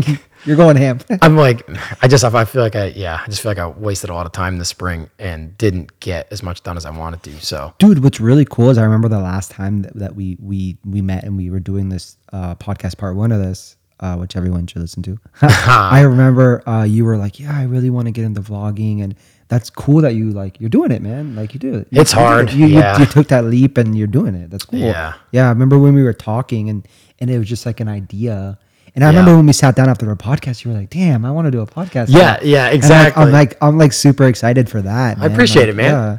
yeah. Yeah. I think I'd always wanted to because of the amount of people I know, the amount of people that I've, I've been put in touch with through uh, music, BMX, the car community. I was like, man, this would be awesome. And I like, I clearly, like, if you know me, I'm like always talking to somebody, especially at places like this. I was joking last night that my voice is usually gone by Friday night at uh, in Ocean City. So I was like, great, we're gonna do a podcast. I'm not even gonna have a voice. It's already like on its way out. but I'd always wanted to do a podcast, and then once, yeah, once you and I sat down, it was like the first one I actually did. And They're uh, fun. They're really and- fun. Yeah, and I was like, man, I could totally get into this. So I think between trying to do more Instagram story stuff to help articulate, I use the Instagram story uh, platform as like my like Like what's going on it's right like what's now. what's my it was my entry to articulating myself. It was to- like you were sort of like, um, sorry to interrupt you. You were sort of like preparing for it. That's what I was doing. Yeah, I figured Instagram story would be like an easy way to like articulate myself, try to get my thoughts in order as like on the fly, And most but- importantly, just get comfortable with that. That's like, it, yeah. Way of showing things. and try to speak uh like like speak with purpose and not just jumble my words. I speak really fast usually, so I wanted to like slow down, articulate myself better. So through Instagram story, I think it helped a little bit because I didn't want to be monotonous. I didn't want to sound boring, but I didn't want to sound like I was trying too hard either. Be like, "Hey, what's up, guys? Like, we're Yeah. it's your like it's whatever, I have some stupid name like it's me again, you know. So I want it to be natural. I want it to be me. and that's that's that's that comes over time, obviously. But that's, Yeah, that's what that's what. I was struggling with. When Yeah, I was doing the whole. It's hard. People don't realize it. People watch like these YouTube guys or just a- any sort of any person that's like a commentator or a host, and it's natural. It's like man, that's like it's almost like Yeah. acting in a way. I, I yes, I remember when I would see people doing that, and I'd be like, "Oh, like I could do that." That's yeah. And easy." then you start doing it, and you're like, yeah, wrong. wrong. I would see like crispy, and I'm like, "Damn, I could do this." And then, Yeah. like, nah. And the thing is, is like once you get comfortable, that's all it is. You're comfortable. Right. So it started with me talking at a camera. Yeah. And I was like automated. I feel like I was like, I was trying to think of the next thing. And now that it's, it's only, it's barely been a year, I guess. I did vlog last year at Ocean City, but I, wa- I had no idea what I was doing. I still kind of do. Don't. do you see? Do you think that you've progressed a lot? Since Yeah, then? yeah. yeah. I, I, I, I was looking at your videos, and I was like, "Yeah." It- to me, big- it big doesn't. difference. Yeah. To, to me, it doesn't feel like it because I feel like I'm still doing the same. It's like tenacious. I'm like, we'll be after we're done this, we'll be out on the strip, and I'll be talking to tons of people, and I'll be like driving around, and we're selling the key rings left and right. But then it's like, oh man, I gotta, I gotta make sure I like video this stuff. Like whoever's in the car with me. Do you know Aiden? Yeah, yeah, yeah. Okay, so Aiden was going was in the 700, 700 with me yesterday, and he was like freaking out because I was taking him for a ride and a thing. And we're at a red light, and he's like, a whole group of kids come swarming around the car, being like, you know, looking for key rings. So we pull in off the sidewalk real quick, and I told they're like throwing money left, right, and center for key rings. And I told Aiden, I'm like, pick that camera up and film this, you know, because I won't have any of this stuff once I get home. So it's it's I think was what I'm getting better at although it feels like it's the same. I feel like it's the same game that I'm playing that I did last fall. Uh, I'm getting more natural with it, which I guess is what's showing because I don't have any like new cinematic value to any of these vlogs. I am adding a little bit. More. So it's a my little music. bit more like raw, right? Like, yeah, but it's like it's more natural feeling. I'm not like I'm not like No, I'm saying it's more raw in terms of like of just it's like film and and basic cuts and like that's it, right? yeah, exactly. Yeah, yeah. Yeah, you're not doing any like captions or like Right. I'm doing Instagram handles. That's basically it. And uh, through like time lapse stuff that we're doing, like whether or not it's like time lapse driving or time lapse like landscape stuff, I'm adding my own music into it, which is something I want to add more of in the future. Yeah. There's not enough hours in the day, but this winter I want to spend like a lot of time. I want to take like a full month and finally finish my Rising Sea record, like the actual album. But then I want to write like like four or five like records of just instrumental music that I'll use as a cache of music to use for all the YouTube stuff. That way, all the music's mine. Every, any bit of music you hear in There's any no of the like vlogs, monetizing or copyright issues. right? Just Exactly. It'll just be me. Yeah. All the so the whole channel will be like organic. It'll Mm-hmm. be all, all me. So um, it's been awesome on this on this cross country trip. The first few episodes that were posted has been a massive, massive positive uh, feedback from people on Instagram and YouTube saying like these are getting better and better, which is awesome because like I said, I feel like I'm doing the same thing, but I think it's getting it's getting more natural feeling Yeah. and not quite so like forced. What would you say has been the biggest challenge for you? time, this time, man, time. It's like being self-employed, having the shop at my house. You're married to it. If it's busy, it's like I'm just grinding. And then if I'm on the road, I got to remember to like film. And then once that's done, when I get home, I need to remember to take time to upload to my hard drive, then put everything in Final Cut, and then edit, get it done. Then it takes because I only have like a thousand subscribers. It still takes like six to eight hours to upload a 20 minute video. So I got to make sure I upload that stuff overnight and it's time. It's been that's been the biggest hurdle is like trying to trying to dedicate time to doing everything. Like I said, I need to be finishing. I need to be sitting here in the condo at night finishing vlogs. Then but- we're talking. I know, man. It's crazy. What- we we joke we joke that I need a secretary. All my friends like, man, you need a secretary, and I'm like, I know. I need if any, yeah. and then you need money to pay for a secretary. Right, then it's yeah. like it's like, oh man. then you're like, I'll just do it myself. It's crazy. At the end of the day, like life is so good. You know what I mean? Like I like I love what I'm doing. I wouldn't be doing this or stretching myself If thin you didn't. if I, if I didn't. So I'm happy. Like 2019 has been like one of the best years. Like life is a roller coaster for sure. I've had some ups. I've had some downs. More downs at the beginning of the year than ups, but man, like I, I, I told myself I was going to turn this year around. It was going to be an amazing year. Uh, I didn't really want to sell the seven series, but the whole trip came together, bringing a dream car home, uh, traveling and seeing friends, but trying to make it a job as well and try to like make money doing the whole thing too. It's good. Like I, I stress out about time. I stress out about everything on my plate, everything I want to do. I keep thinking about a podcast. I'm like, when am I gonna have the time to do that? Mm-hmm. But it's like we're not getting any younger. Might as well just do it. Just Yeah. just do Dude, it. can you imagine doing all this and not document it? That doesn't, that, doesn't that sound fucking I, that's what I did with like. I mean, on, on like the, The BMX old trips, school ways. Yeah, like all the stuff I did with BMX, we had filmers and photographers and stuff with us. So there's like documentation of that, but it wasn't on like an intimate level. Mm-hmm. You know, uh, intimate level as far as like people following your every step. Like, hey, it's like you don't have to document your entire personal life, which I'm not doing, but it's like an event like this where you're like on a specific trip.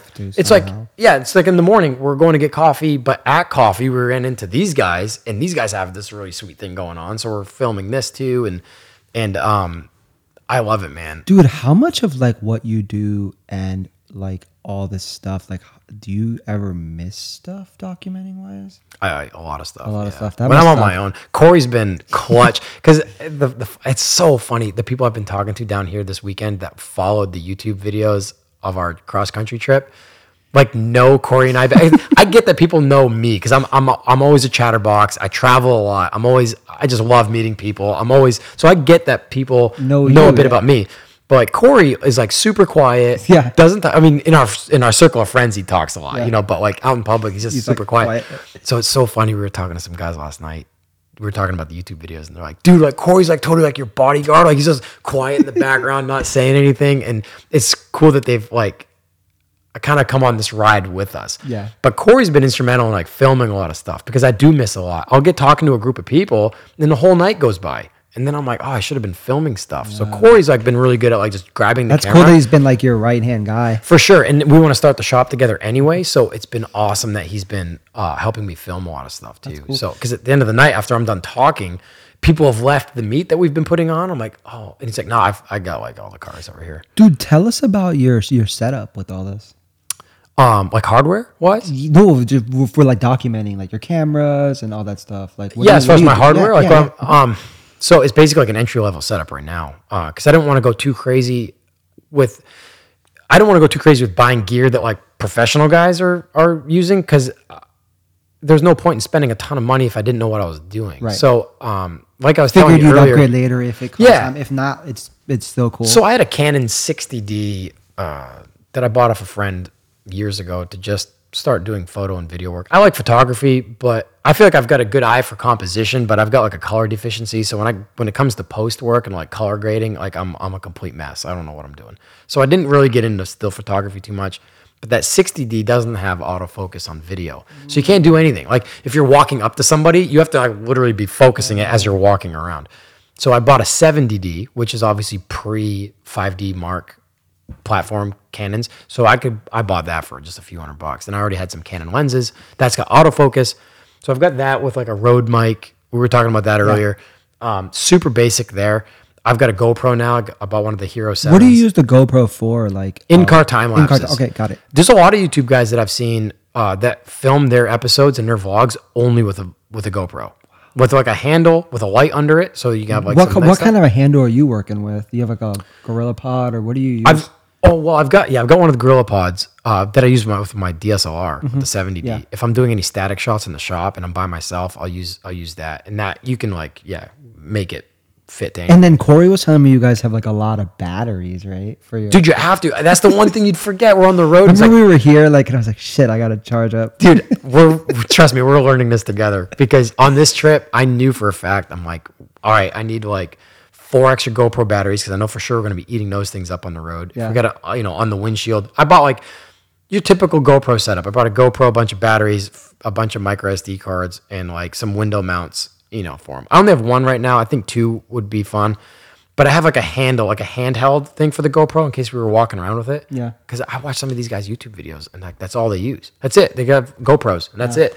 Um, but I already had the the Canon at that point, so I, I use that for most of the walk around stuff because the mic, the audio is way better than the GoPro with Yeah. like a proper mic. Yeah, that's that's the one thing where the where we fall short on a GoPro. I'd rather walk around with a GoPro with a little handle because it's way more incognito and you don't have you don't not holding this big camera up. But Yeah. uh, the video and audio quality of the Canon is really Dude, good. speaking of learning curves, you remember when we tried to do the podcast at H2O? Here last year, yeah, and you were freak, you were a complete stress case. Yeah, so for those that don't know, like I, I, I we met up up and we were gonna do a podcast, and you're a morning person. It was really Yeah. early, drinking your coffee like today, and like the my podcast was like super new. Like Yeah, I- you I- only done one with Nick Kraft. yeah, that yeah, was it. That was it. And I had like my my my vlogging camera, which later found out that it's not good to it doesn't run for a very long time. Right. So like uh Yeah, I only- I think you like, and I 30 were, minutes Yeah, you and. I were like sitting down talking and then like it shuts off.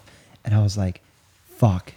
And then you, and you were like, you're like the nicest person. You were like, it's cool, it's cool. We'll just redo Yeah. it. And we were like, we redid it, or we tried to, and then we were like talking about stuff that we had already talked about. And I was like, oh, you know, what, whatever. And then it turns off again, and we're just like, this is not our. Well, thing. that was that was the first podcast that I ever Yeah, been on. yeah. And so, although I'm, Remember when you were like shaking your leg? yeah, I, and we were all am like, just yeah, I'm just a uh, like I don't, I'm like antsy. I've I've got ADD or whatever you want to call it. I'm Dude, like, I was I'm always like tapping or like tapping my foot or something, and I could tell because you were like looking at my foot, like freaking out, like he's got to stop that. dude, I was fucking bummed. I was like heartbroken. yeah, you were like, stressing real hard. I was trying to bring you back. yeah so so long story short i don't don't use that camera anymore but yeah man it's all like such a learning It experience is, yeah. and you get better. It's like anything. Practice makes Yeah, perfect. You know? know. like just doing the same thing Yeah. or the same type of thing over and over. You get better what at so it. what's your vision for the podcast or maybe a premise or like what do you like yeah tell us a little bit more about that Man, the podcast. So I was stressing about a name. I played music my whole life, so coming up with a band name is like super oh, important. Oh, dude, you know what I mean? Like hard. you know, bands or like your podcast. It's like that defines. And if you and if and if not, it'll define itself later on. Like I wanted to change the name of the Governors Club so many times because it started as like a joke.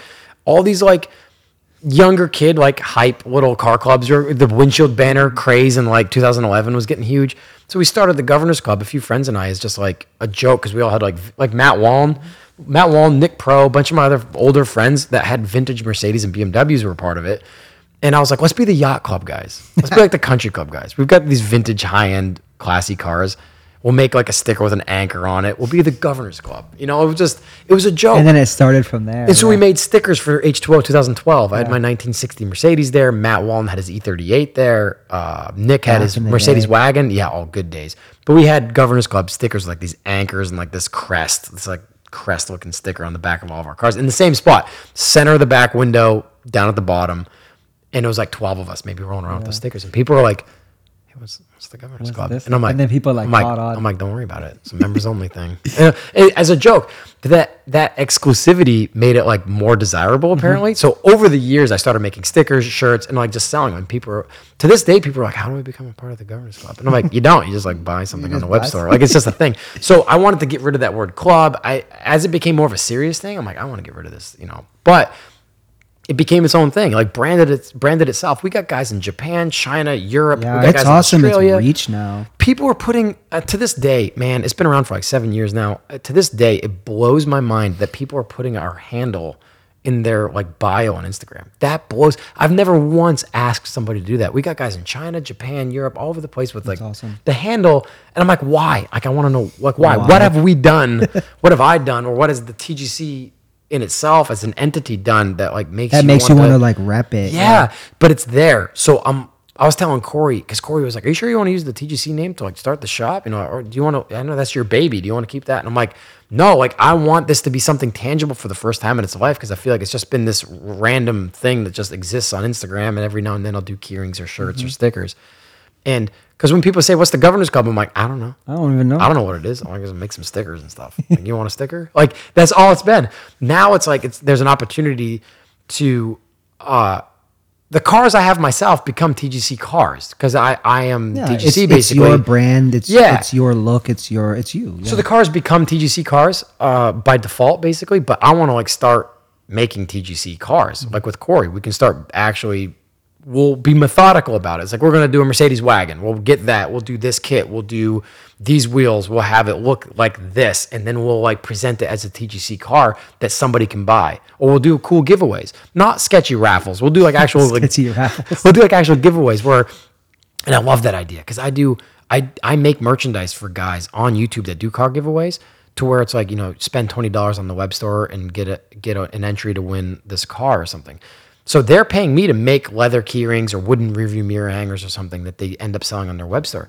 Immediately, all I'm thinking is I could make all that stuff myself for my own giveaways, and that cut out a middleman type deal. So that's kind of the, all the the the idea of TGC. I thought about changing the name over and over and over again.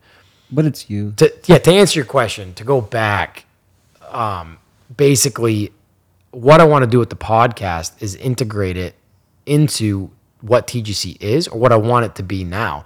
I want it to be the shop. The idea with the podcast is to do exactly what you and I are doing right now. Like just, And even you, if it's you just would have guests, obviously. yeah. right? Oh, absolutely. Because I'd like to have a studio.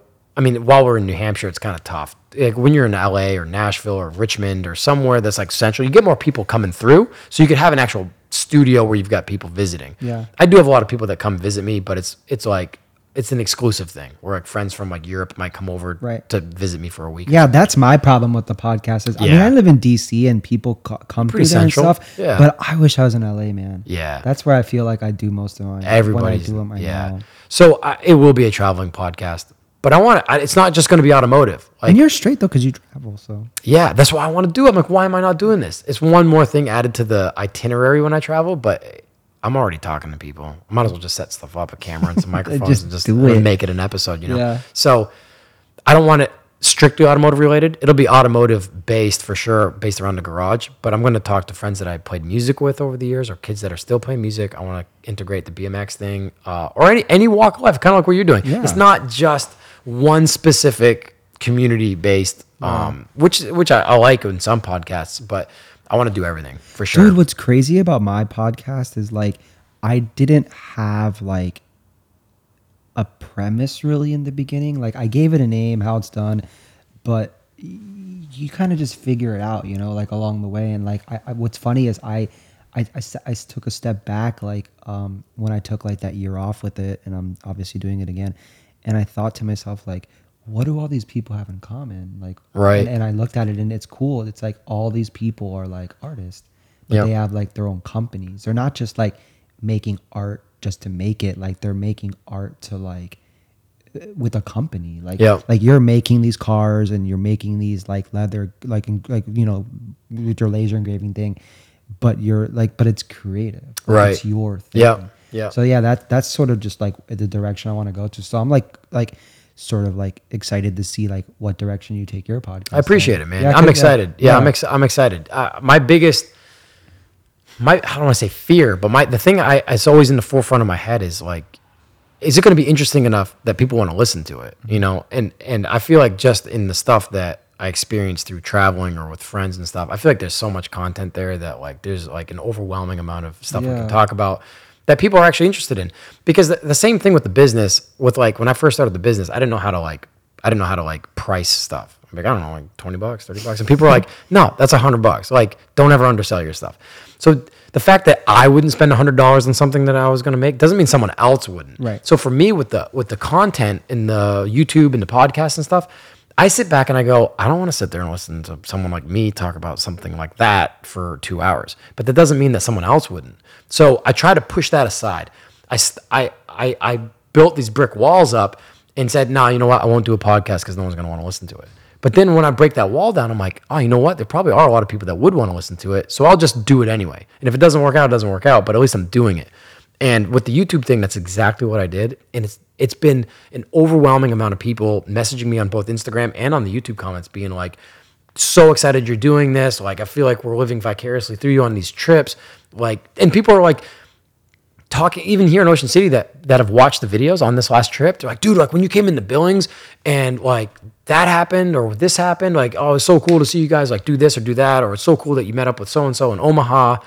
Um, and so I'm like, wow, people are actually like watching this and actually retaining it. They're like remembering what happened. I don't remember what happened, mm-hmm. and I'm filming it and I'm living it. I'm like, I don't really. We like, what's going on? Yeah, I think if I think if you did do a podcast, I feel like it'd be cool because like you know it's always fun talking to you, and like you always talk to a lot of people, so I feel like that would be like a good way to like show that. I think so. Yeah. It's like I said, it's something I've wanted to do for a long time, and I feel like I'm last to finally do it. Same with the YouTube. I feel like everybody's doing it. And I'm like, oh, I'll guess I'll do it too. But I think I think just it being an organic, natural, uh, and that's that's um that's like contagious in a way. You know, when people are just doing like what they do, and it's natural and they're not forcing it and they're not like there to like make money. We all want to make money doing it because the dream is to do something you love and and. But when you're in that out of it. stage where you're just doing it for fun and you're like just you know rolling with it, like that's when you really Yeah. like, you know Yeah. So I mean, I think, I think if I've learned anything in this whole last couple of years uh, of starting the YouTube or starting to be more uh, present on Instagram, because like my personal Instagram is just there. I don't do anything to create an audience there. Same with TGC. TGC, I could just share uh, for a while. It'd be like once every four months, I'd share a photo on TGC, and it's and it's just going. And the same thing with my personal one. But I think the one thing I've learned the best thing I've learned out of this um, with like doing more Instagram story stuff and t- taking people along with like what we're doing is is is to just take those leaps and just do it. You know, like uh, because I don't like talking to a camera. I don't like walking down the street in public or around people and being like.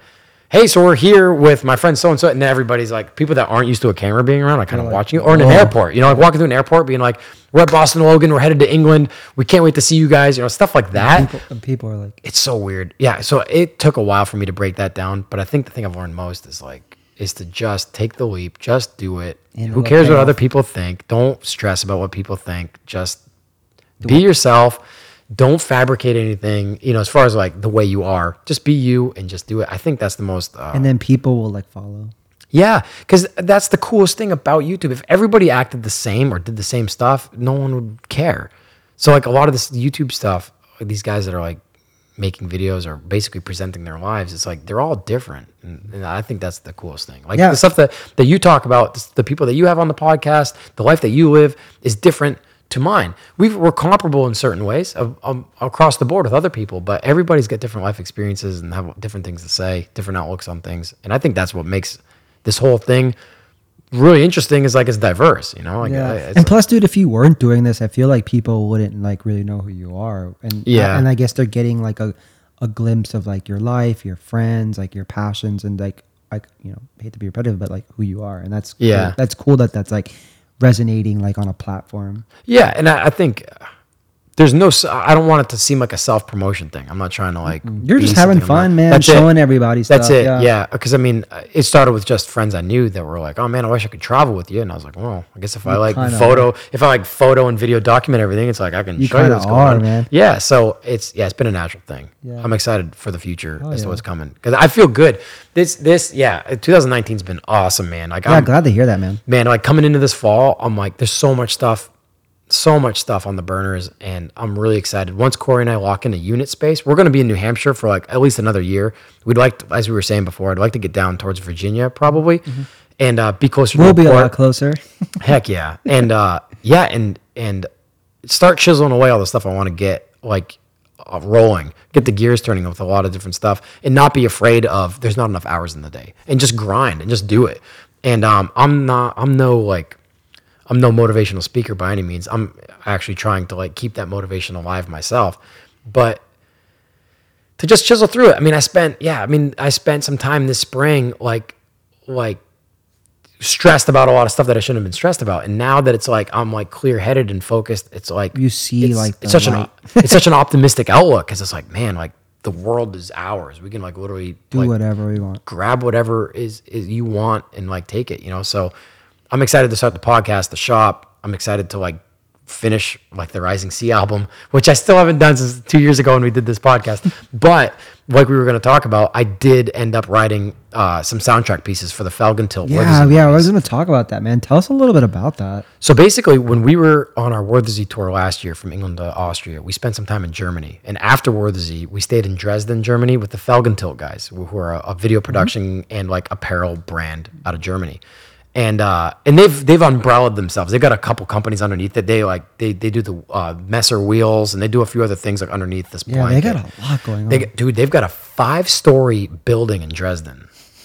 A five story building, like different floors for different. Dude, they like, pump out a lot of merchandise. People don't realize that Felgentilt, like they they got a lot of irons in the, The fire. operation is and it's like legit too. Like the top floor is like their like break room and like cafeteria with like a study. There's like a study like library in there. I'll send you some photos because I know Yeah, you're wanna doing see that, yeah. Uh, but anyway, we're um they've got some crazy stuff going on. Well, when we were staying with them, my friend Kevin Zimmerman and Bremy, who are both uh, like the social media end of Felgentilt, we were just walking through Dresden. They were taking us to like this breakfast spot, and uh, Kevin was like, we were talking about music. Kevin's like, "Are you doing much with music?" And I'm like, you know, as much as I can, considering the time I have. And they're like, "Well, we we wanted to talk to you about doing some music for some of our some of our movies." And I'm like, "Dude, that's the dream job." As you and I talked about a couple years ago, the dream job is really to like sit in the studio and write music for like movies. That'd be like that's the dream job. So this is like, oh, this is a perfect stepping stone because they're like legitimate. They're like a legitimate video production company in the automotive industry. And they're like, yeah, we'd love to have you write some stuff. So I was like, this would be amazing.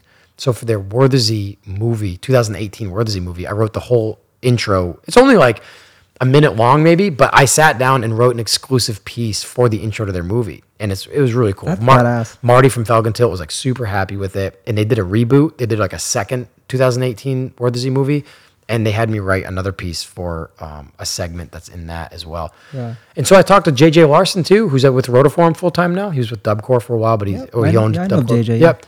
So I talked with him at Simply Clean last year, and we talked about that. He's like, "Yeah, I heard your music in the Felgentilt stuff. Like, we should, we should talk." You know, I, I got, I, I got tons of tons of video stuff coming up, and it's been a while. We haven't talked for probably a year now, but I want to hit him back up too if I got more time. Yeah. it's it's a motivator. It serves as a motivator for sure. Absolutely. 'Cause- Because dude, that's something that like the only two people that I know doing that right now is like you and and, and Halcyon Anthony. yeah, yeah, That's pretty much it. Yeah. If anybody wants like custom music from somebody who's like in the scene, like it's you too. Yeah, I mean, I, I wish I was doing it more often. That way, I could like do commission stuff. If people Yeah. were like, because I, I I have like a certain style. I do love that synth wave like '80s stuff, and I can write that kind of stuff. But it's not my, it's not the music I'm writing all the time. Like Right. I mostly do like ambient, like indie type stuff. Um, lots of open atmospheric type music, like very like gut wrenching, like emotional sounding music. Like that's why the intro to their Felgen Tilt Worthy movie is like these giant scapes of like the the Austrian Alps and looking out over the lake, and it's like very open ended music going to it. So it's very kind of like emotional feeling. How did you? So I gotta ask, like, from from an artist perspective, like, how did you approach that intro? Did you like watch it with like a like a rough take of it without music, or did you just like write something and then s- did you see if it went with like a? Can you like explain to that? Yeah, like, and actually, I'm? I'm glad you asked that because this is, man, like when I have time, and that's the hardest part is getting the time. But when I have time, I'm like when I write music the way I want to write the music, I'm like that writer that that like retreats to his cabin in the woods for like three months, no contact with the outside world, and writes. If I had the time, that's what I want to do with music. So what I do is is my writing process, which I haven't done in quite a while. I did it with writing the Felgentilt pieces. But what I do is I sit in my studio, dimly lit. If the phone's not, if the phone's in the room with me, it's on silent, face down, not mm-hmm. even paying attention. But what I like doing is I'm a film nerd. I'm a massive film nerd, and I really like Hans Zimmer stuff. I'm pretty sure we talked Yeah, about we this in talked the last about this, yeah. podcast. But who what I I- checked out more in depth after. Like I knew I had known about him and I knew Yeah. about his like like really well known stuff, but I like dove into that. Yeah, he does some pretty incredible stuff. podcast Episode. So what I do is I I like to I like to in the dimly lit studio I like to have like um like an emotional music I, I'm an emotional movie playing if I can silent no audio and you can tell just by like the visual of the movie it's like emotional or it's like heart wrenching or it's like pretty in depth uh, And you just match that, yeah. and what I do is I just I sit there with my guitar with like my delay pedal or some sort of atmos- atmospheric sound. You know, I, I write a lot of like uh, sequencing, like a lot of electronic, like stringed instruments, like cellos and violins and stuff. I'd love in the future to have like friends that actually play those instruments, be like an organic thing there. But what I'll do is I'll sit there with my guitar, watching this movie basically uh, on mute and just write, just start playing if you and start looping stuff and get these sounds going and like build, work with the emotion that you're looking at visually and add the audio emotion with it as well. So um, they didn't send me clips right off the bat, but I knew ex- I knew their style, you so knew I knew style. the intro to this movie That's was going to be like landscape shots, wide open spaces, uh, sunset or sunrise type stuff, lots of drone footage over the mountains. And so I started with that vision in my head and just started writing. Yeah, you have to check it out. I'll show you today before you Yeah, leave. I But if would anyone's listening, yeah. definitely search Felgen Tilt Worthy 2018, and the intro film is, or the intro to that film is, Yeah. is my music. So tell us a little bit about like um what what you use like in that whole process, like as far as like you know Gear wise, Gear, yeah. um, so I'm kind of behind the times. I know a lot of people use Pro Tools. That's like an industry standard. I use uh, Logic Pro, which is an Apple-based program, but they're all kind of similar as far as like layout. You know, it's almost like video editing. Adobe Premiere and Final Cut are all kind of like same idea looking. Um, so I've I've got a, I've got like a modest home studio. I don't have like a professional setup, but um, I've got enough to where I can pre-pro like pre-production all my stuff first and get everything the way I want it, uh, structure wise, um, mix wise for the most part. But when I press something, I'll I'll have a friend with a studio actually master it and do all that stuff. So gear wise, I've got a full kit, you know, full drum kit in my studio. Um, I've got my guitar rig and my guitar pedals and stuff, but I, I'm just running an iMac in there with Final Cut Pro 10. Oh no, I'm sorry, Logic, Logic Pro 10, uh, which is Apple's audio, um, with just like an interface, and I've got like a 49 key weighted uh, keyboard interface. So any piano, I, I kind of play piano. I'm super rusty, but I, but any piano or like stringed instruments or whatever, I can I can play through a weighted key. When I used to play live, that was an awesome interface to have because it emulates a uh, like an actual piano. It's not like a keyboard where it's just like a there's no weight to it. Um, And you're plugging up each one with a mic, yeah? yeah, well, the interface is plugged right into my the keyboard interface is plugged right into Oh, the okay. computer. Yeah, but as far as drums and my guitar goes, yeah, I'm miking those. Um, which is going to help with the podcast because I've, I've already got got like audio equipment and I've got audio like experience and stuff like that. So Yeah. Um, the gear is is modest. My guitar rig and stuff is something I've had for a long time. So I'm kind of a gear nerd with guitar. I play all Fender. I've got a have got a 1960s reissue Fender um, DeVille 410 like combo amp that was still made in California before they went uh, to Mexico to make them. So I, I like I like my Fender stuff. I like the American guitars. I'm in the process of uh, trying to buy a dream guitar right now, which is uh, either a Jaguar or a Jazzmaster, like a white on white, a white on mother of pearl pick guard. Uh, Jazzmaster Jaguar. It's got a super vintage look to it. I'm a guitar. Cross country sure. tour for this guitar. Yeah, exactly. yeah. So, um, and I want to integrate all that stuff too, like not just the car stuff, because a lot of people that are in the cars are into music too. We've all got different tastes in music. oh, absolutely. But, Isn't um, it crazy what what like all the random stuff people listen to? Yeah, exactly. There's a lot of stuff I don't like, but I like. I'm one of those guys that answers like, when someone, "What do you kind of music do you like?" Well, I like everything. Like I, I literally do. I'll, I'll, I'll entertain a, a whole lot of different scenes of music.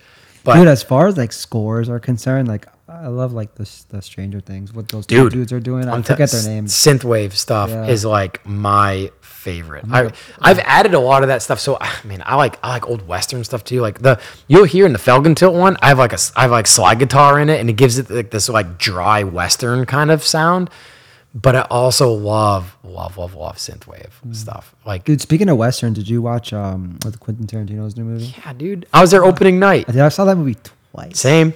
Twice in theaters. Corey was with me both times. Like I'm a massive. uh, Other aside from film nerds, I will, I'm a Quentin Tarantino guy for sure. Love love his movies. So when we were in California, we we walked Cielo Drive. Oh yeah. Yeah, where where the Manson murders took place. So it, it- we actually have that in one of the vlogs. Oh, Like, we cool. actually went to Cielo Drive, where like Brad Pitt comes flying down in the Karmann Ghia in that movie. Like we were at that street, and that's the actual street where the Manson murders took place. Like the actual street. So That's I, legit. So between being a film and history nerd, it was really cool to be there. You know, because that's where it actually took place, and that's where Tarantino filmed. The No, I'll have too. to check that out. That's Yeah, yeah, so it was pretty cool to go there. My buddy Alex, who we stayed with in in, in uh, L.A., took us there. He took us to all the. I've been to L.A. before, but not to that particular spot.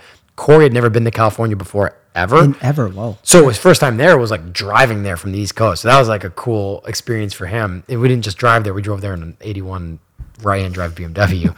but then we go, we went to the Hollywood sign. We drove down Sunset. You know, we saw like the Viper Room. We saw like oh, we saw all the. Uh, with the comedy store, we saw all the, like the, the the downtown stuff. I'd done all that stuff before too. But it was cool that that, that um he had seen was seeing that for the first time. Yeah, exactly. Yeah. Dude, my whole thing, I don't know, this might sound kind of weird, but I, one of the main reasons why I saw that movie, uh, the Quentin Tarantino movie twice, but I like doing things when I'm with somebody who's doing something for the first time. yeah. So yeah, if they're yeah. like watching a film or going to a place that I've, or, or, uh, you know, that I've experienced already, yeah, it's kind of cool to see like somebody that, you know, you care about or a friend like experiencing that for the first time. it almost for me in a situation like that, it almost like I almost uh, try to revisit it with new eyes. Yeah. you know, like I'd seen the movie already or whatever, and then a friend may go to see it again, and I'm like, I've already seen it, so I know what's, I know what happens, but I'm like watching it with new eyes and picking up new things, and I, I agree. Yeah. Yeah. I like that too. So, dude, uh, you just rec- you you've been recently getting back on your bike, right?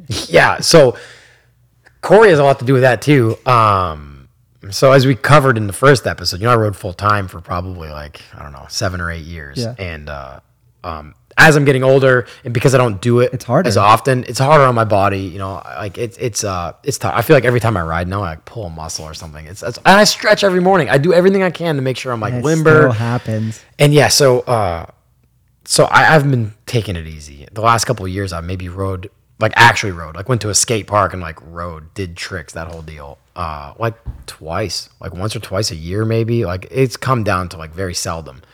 Well, when we were in England this past June, we stayed with my buddy Ben Walker, who usually comes over here for Ocean City from England every year.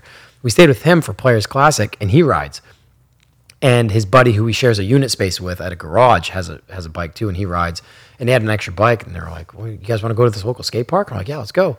So corey and i went with them over to uh, like this local concrete park which is this awesome skate park. So we both corey grew up riding motocross so he's like good on a bike just naturally and uh, we pedaled around and stuff and uh, corey was like i think i want to buy a bike when i get home like a bmx bike and I jokingly said, "Man, if you buy a bike, like I'll definitely ride more because we hang out all the time and we could like go ride." And I miss riding.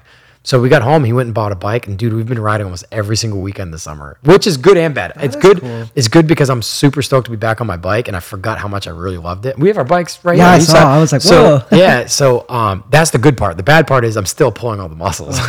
So- did you guys take your bikes on the cross country tour? no, we didn't. We had no room. Oh, no yeah. room. I would've imagined, We yeah. were packed tight in the BMW on the way out because I But drove. then, I drove then more space with the new car. yeah, seriously. Well, the, the thing that killed us on the drive out was I drove the car, I drove the BMW out to California on the stock wheels with like big stock tires, and the HG Schnitzers were in the car with us, and there was like no space. We were, and Kyron's like six foot six. Do you think you could have driven that whole thing with the Schnitzers? or- Yeah, maybe, but I don't want to risk it because that the wheels were going with the car, and they were. Uh, you want know, them to be like. They're a vintage three piece wheel with titanium hardware with small tires, and we're driving across America. The amount of road, uh, the amount of bad roads and like road construction and all that stuff. I didn't want to hit like some bridge expansion joint in like Missouri somewhere and like bend or crack a wheel. What'd you guys do about like? Did you like painters tape, bra? Yeah. Like what'd you do? Yeah, like, painters. it? I had never put painters tape on any of my cars, and I and, I dude, I knew it. Like driving thirty two hundred miles across country. So both cars we did. Like basically, Did you do hood too, or half the hood down, um, whole front end, because that seven series had the super rare non fog light BBS front splitter, and I'm like, I can't Yeah, break this no, thing. So covered the whole nose, and then like behind the front wheels on like the the side skirts, which are also super rare. Then on the Century on the way home too, the Century's like in super nice shape, so we we basically covered the front end of that car too. so I'm like a painter's tape like application like master Yeah, now. yeah. Um, but uh, yeah, so we painters taped them up, and the cars survived well. I lost the coming into Phoenix with the BMW. I lost one of the European like bump strip pieces, which did are you hear it? which are- so we're we're coming into Phoenix. We're coming into like heavy traffic, and we're along this like Jersey barrier. There's like on ramp on getting onto another highway, and I thought I could hear something like like Hmm. scraping, but it was very subtle.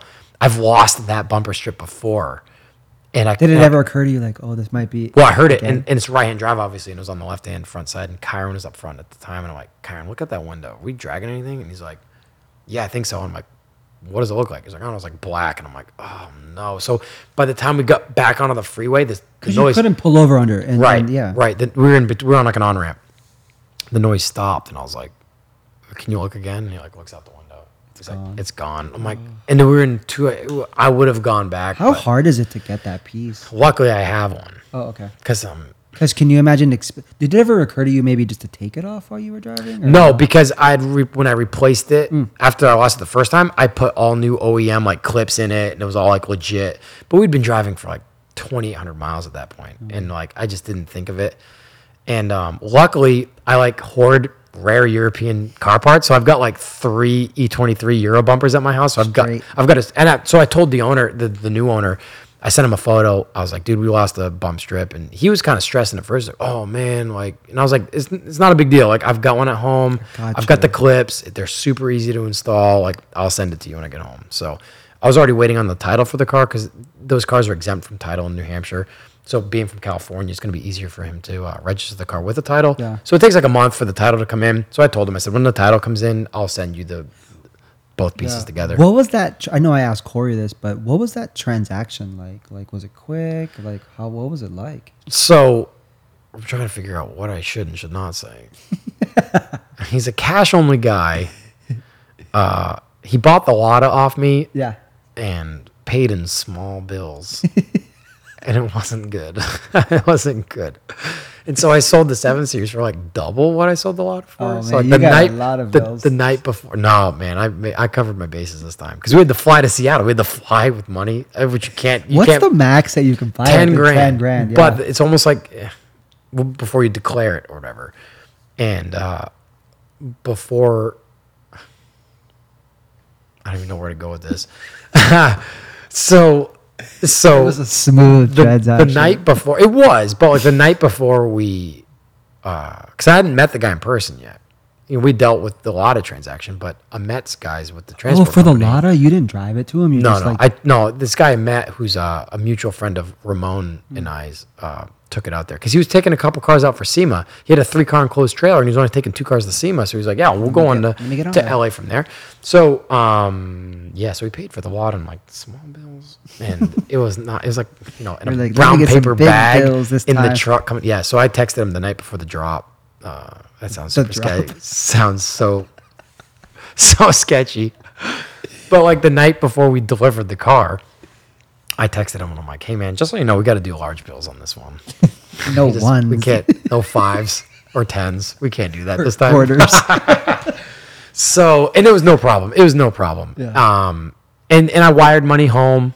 Got a cashier's check, and then Corey and I divvied up the rest. And we no You guys problems. good. No, no That's problem. cool that it was smooth, man. Yeah, it was fine. I was stressing about it at first, and then once we lost that bump strip in Phoenix, I was really stressing. I'm like, oh, like what's he gonna want to do now? But I had the piece, and I told him, like, listen, I'll send it to you when I get home. Super easy application, no problems. Think you'll see that car again in person? Well, he's, I mean, he's not, he's a car guy, but he's not in the car community. That's what I'm. That's what. Yeah, that's where I was going at. he like, bought two cars. not, right? He bought two cars off of my friend Keith, who we stayed with in Phoenix. So Keith kind of was like, "Yeah, he's legit." Like when, he, like when he first wanted to buy the Lada and pay cash only, he wanted to like fly me to LA to pay me and then fly me home. And I'm like, oh, "We'll figure something else out." I don't know about that.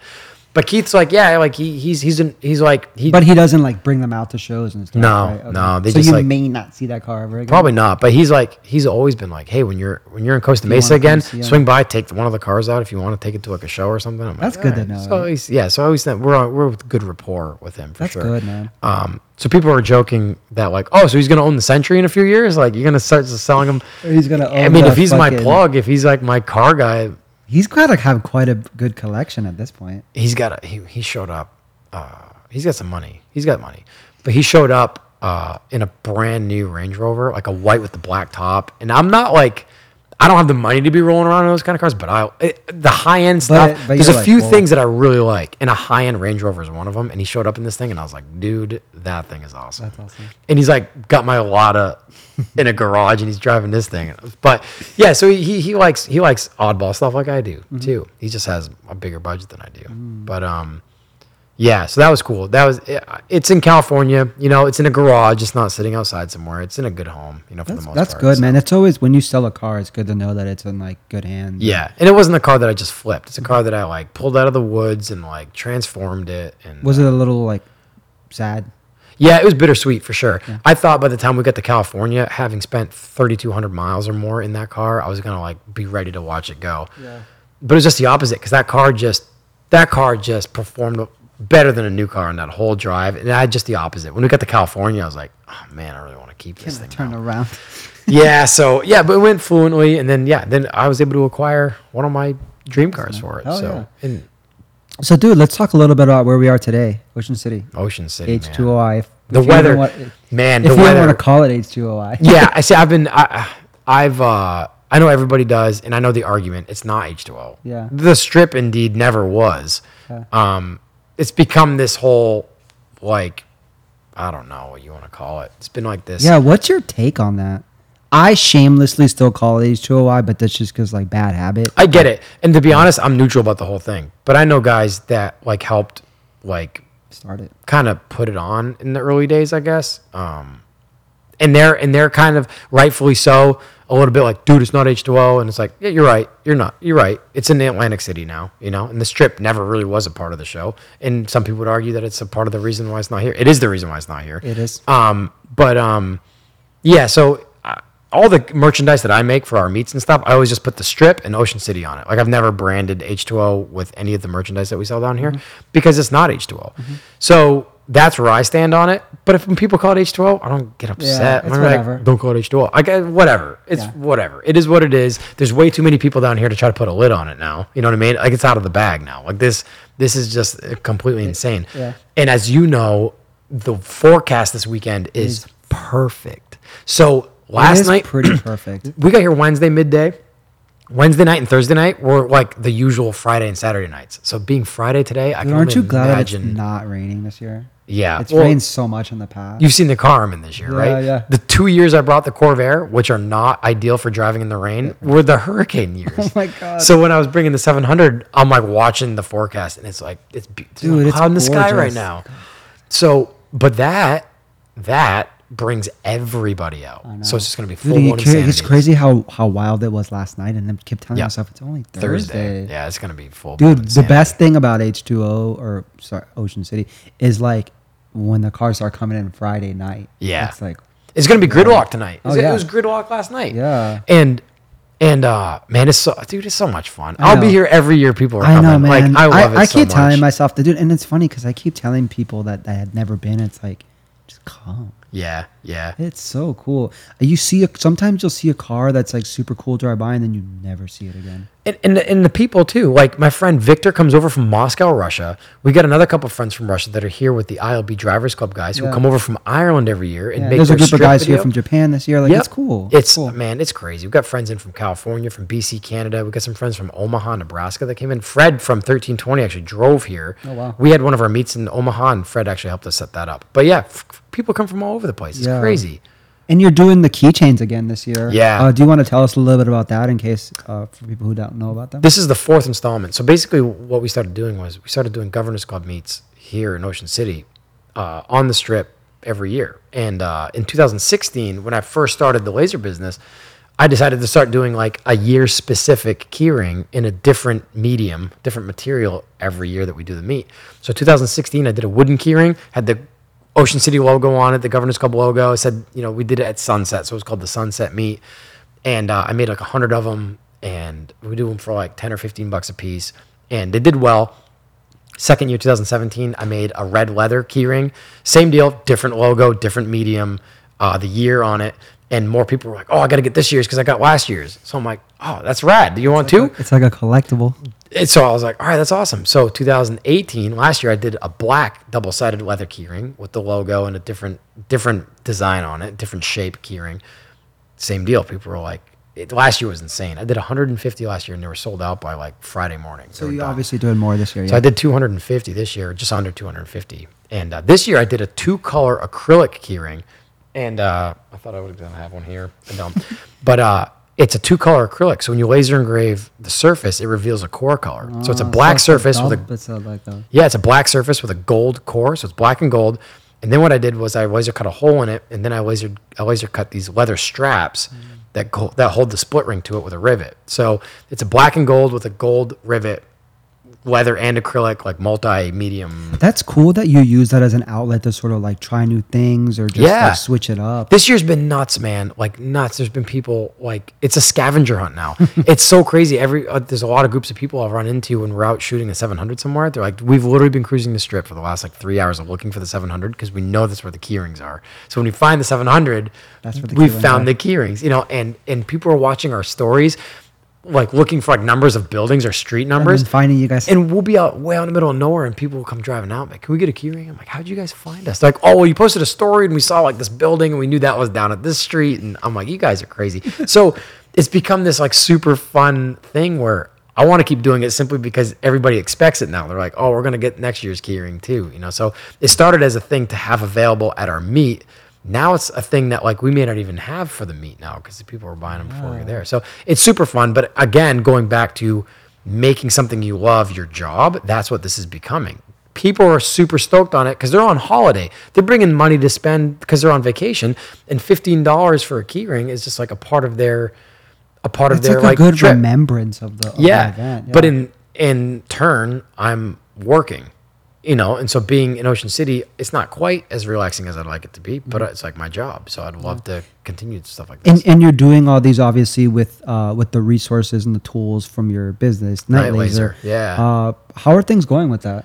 It's it's good. It really is. I can't I can't uh, I can't complain. This is only my fourth year doing this, and so I am riding that typical self employment like feast or famine income wave. You know. Yeah. So the first year I did it, I was super stressed. If it got quiet for a couple weeks, I'm like, what am I doing? I gotta go to McDonald's and get a job or something. I don't know what's going on. But now being finishing up my fourth year, going into my fifth year now, it allows me it's almost like a breath of fresh air when it slows down a little bit because i know it'll pick back up i'm used to this ride now so when it slows down that's when i can work on music i can work on the car projects um, it's going well all in all i'm excited to get home and crank out some keyrings for you guys for the show next Yep. week I'm looking forward to those. i'm doing some for nick pontario for the show he's going to give some out at the show um, yeah it's good. It, it's either like complete insanity and since i work Or from home Yeah. i'm grinding seven days a week because i get typical people like oh you travel all the time. Must be nice. And i'm like listen It's well you're not. out partying with all your friends friday and saturday night or maybe monday through sunday night. Like yeah i'm in my shop in new hampshire doing nothing. So these like traveling this is like my highlight, yeah. equalization you know what i mean? But um even the traveling turns into work too. But not always just going well i'm super grateful to everyone that has been like returning work that's the best feeling in the world I've been making a lot of keyrings for like uh, the Rotiform guys and stuff. And like when Jason will text me and be like, "We need more keyrings," I'm like, "This whole thing's working." Like this whole business and like generating a network of like clients and stuff. Like it feels so good to start from nothing and then have people be like, "Hey, we're sold out. We need more." And it's like, awesome. This is good. So what what, uh, what are your goals for that for the for Night Laser just to sort of keep riding the wave that you're riding now, or You do know- you have higher ambitions for it? You know, I think ideally, I think my goal with Night Laser would be to fade it out of commission work. And well, I mean, okay, I guess as an entrepreneur, because I'm, I don't consider my people are like I'm an entrepreneur. I think I don't think I'm an entrepreneur because I, I don't have that blood or that DNA. I think I've got to work for it. I got to stop and think about how. I got friends that are like got their hands in so many different pots, and it's like, oh, that's what it's like to be an entrepreneur. For me, I think what I want to do with Night Laser if Night Laser took off and was super steady, it would behoove me to have employees working Night Laser. But I th- just thinking about that gives me heartburn. I'm mm-hmm. thinking about like it's so tenacious and insane right now. I can't imagine what it's going to be like to have quality control with like mm-hmm. employees. So what I'd like to do, which may not be the best like financial decision, what I'd like to do is fade Night Laser out and specifically make Governors Club stuff have like TGC be a shop and have the podcast and all that stuff like be like generating revenue through one a- uh, through one avenue or But another. not do commission work, right? well, I mean, uh, for friends I would too, but I think ideally I'd love to have Night Laser be like under the umbrella of TGC and makes all of TGC's merchandise, but have TGC be doing enough to where it's almost a full time job making. it's TGC sort of like a switch almost. Yeah, and I can like cut out the middleman. So I'm making all of my own merchandise. All the overhead is taken care of. Um, yeah, or things may change. The laser. I didn't grow up always wanting to do that. So if that can become a tool to continue making merchandise for TGC or whatever I want to do, that'll be awesome. Um, so yeah, I'm, I'm curious as to see or to see where that goes. Yeah, yeah, Yeah. dude. So you're always like obviously collaborating with different companies and like working and doing like your Night Laser products with them. Uh, speaking of like collaborating, I just I just saw on your Instagram like you not too long ago did, uh, had a had a uh, drawing of the Corvair done Oh my uh, goodness. by by Rika. Yeah, Like, tell us a Takux, little bit about Takux. Rika, uh, or Reka. I don't know how you pronounce her last name. Takux is her name, and uh, Beautiful drawing. unbelievable. So there's this, yeah. So there's this girl from Hungary, and she, I'm pretty sure she's friends with my friend Emi, who started a magazine called Rusty's, and we actually shot the Corvair for that magazine a couple years ago. And uh, he he's like done the magazine just himself. So issue two, which has my Corvair in it, is still kind of in the process of being done. But I think I think that's how she found me on Instagram was through Emi. Um, she's like 20 years old. She's an artist, and she does like automotive drawings. And she, Beautiful. I re I actually DM'd her because I want to get a, a like that same sort of drawing of the of the TSX. Yeah. And potentially like my old Civic.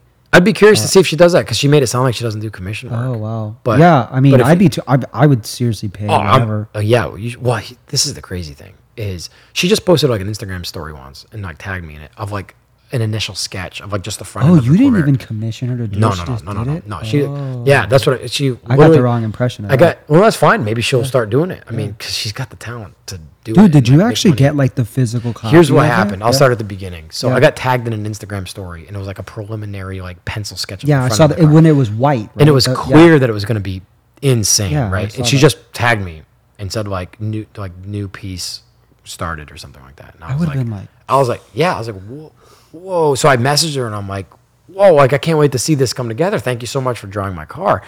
My friend Dan Crosley, who shot the Corvair for Rusty Magazine, provided her with like a high res photo her to- to- yeah. because that car's got all sorts of crazy imperfections and rust and uh, the detail in that You car need is just that kind of a photo, Yeah, yeah. exactly. So Dan provided that, and um, and uh, as it went on, she'd like post like more like status updates of like the car, and then once she started like doing the, I don't even know if it was pastel, but once she started adding color to the rust and stuff.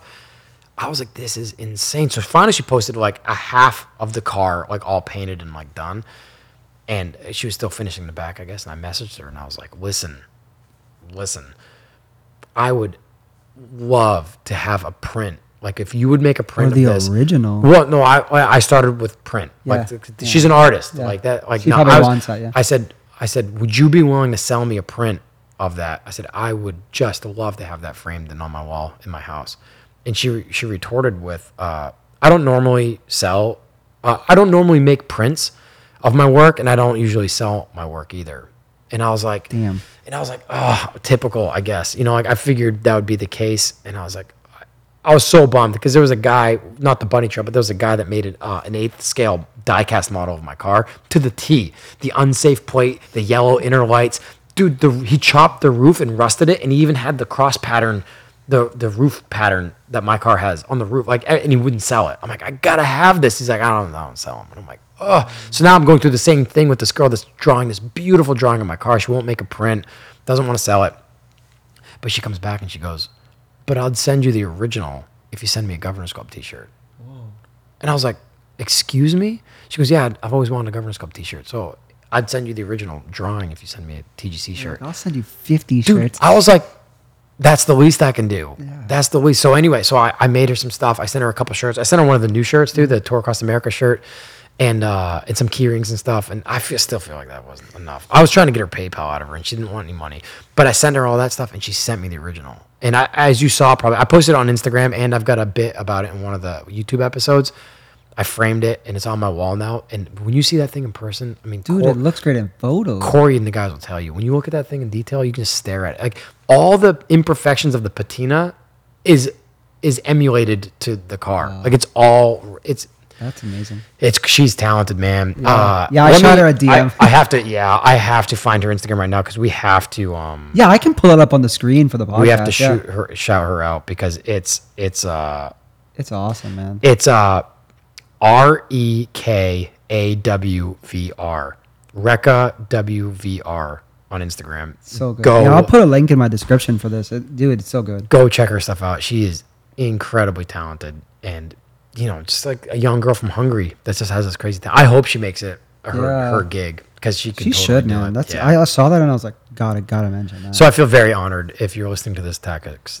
Thank you so much because that was just mind blowing, awesome. and it's got a good home. So So, dude, you just recently turned 30, right?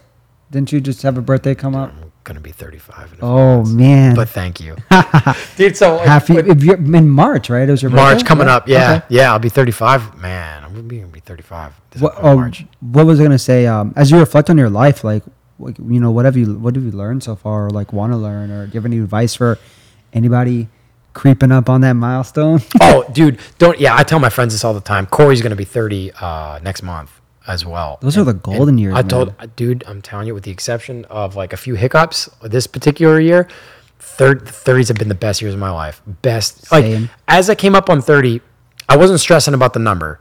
I know, like, I know some people can stress about it because they see their life like passing by or whatever. But at 30 is when I decided to start a business, start working for myself, start traveling abroad every year if I could afford it, which luckily I have been able to.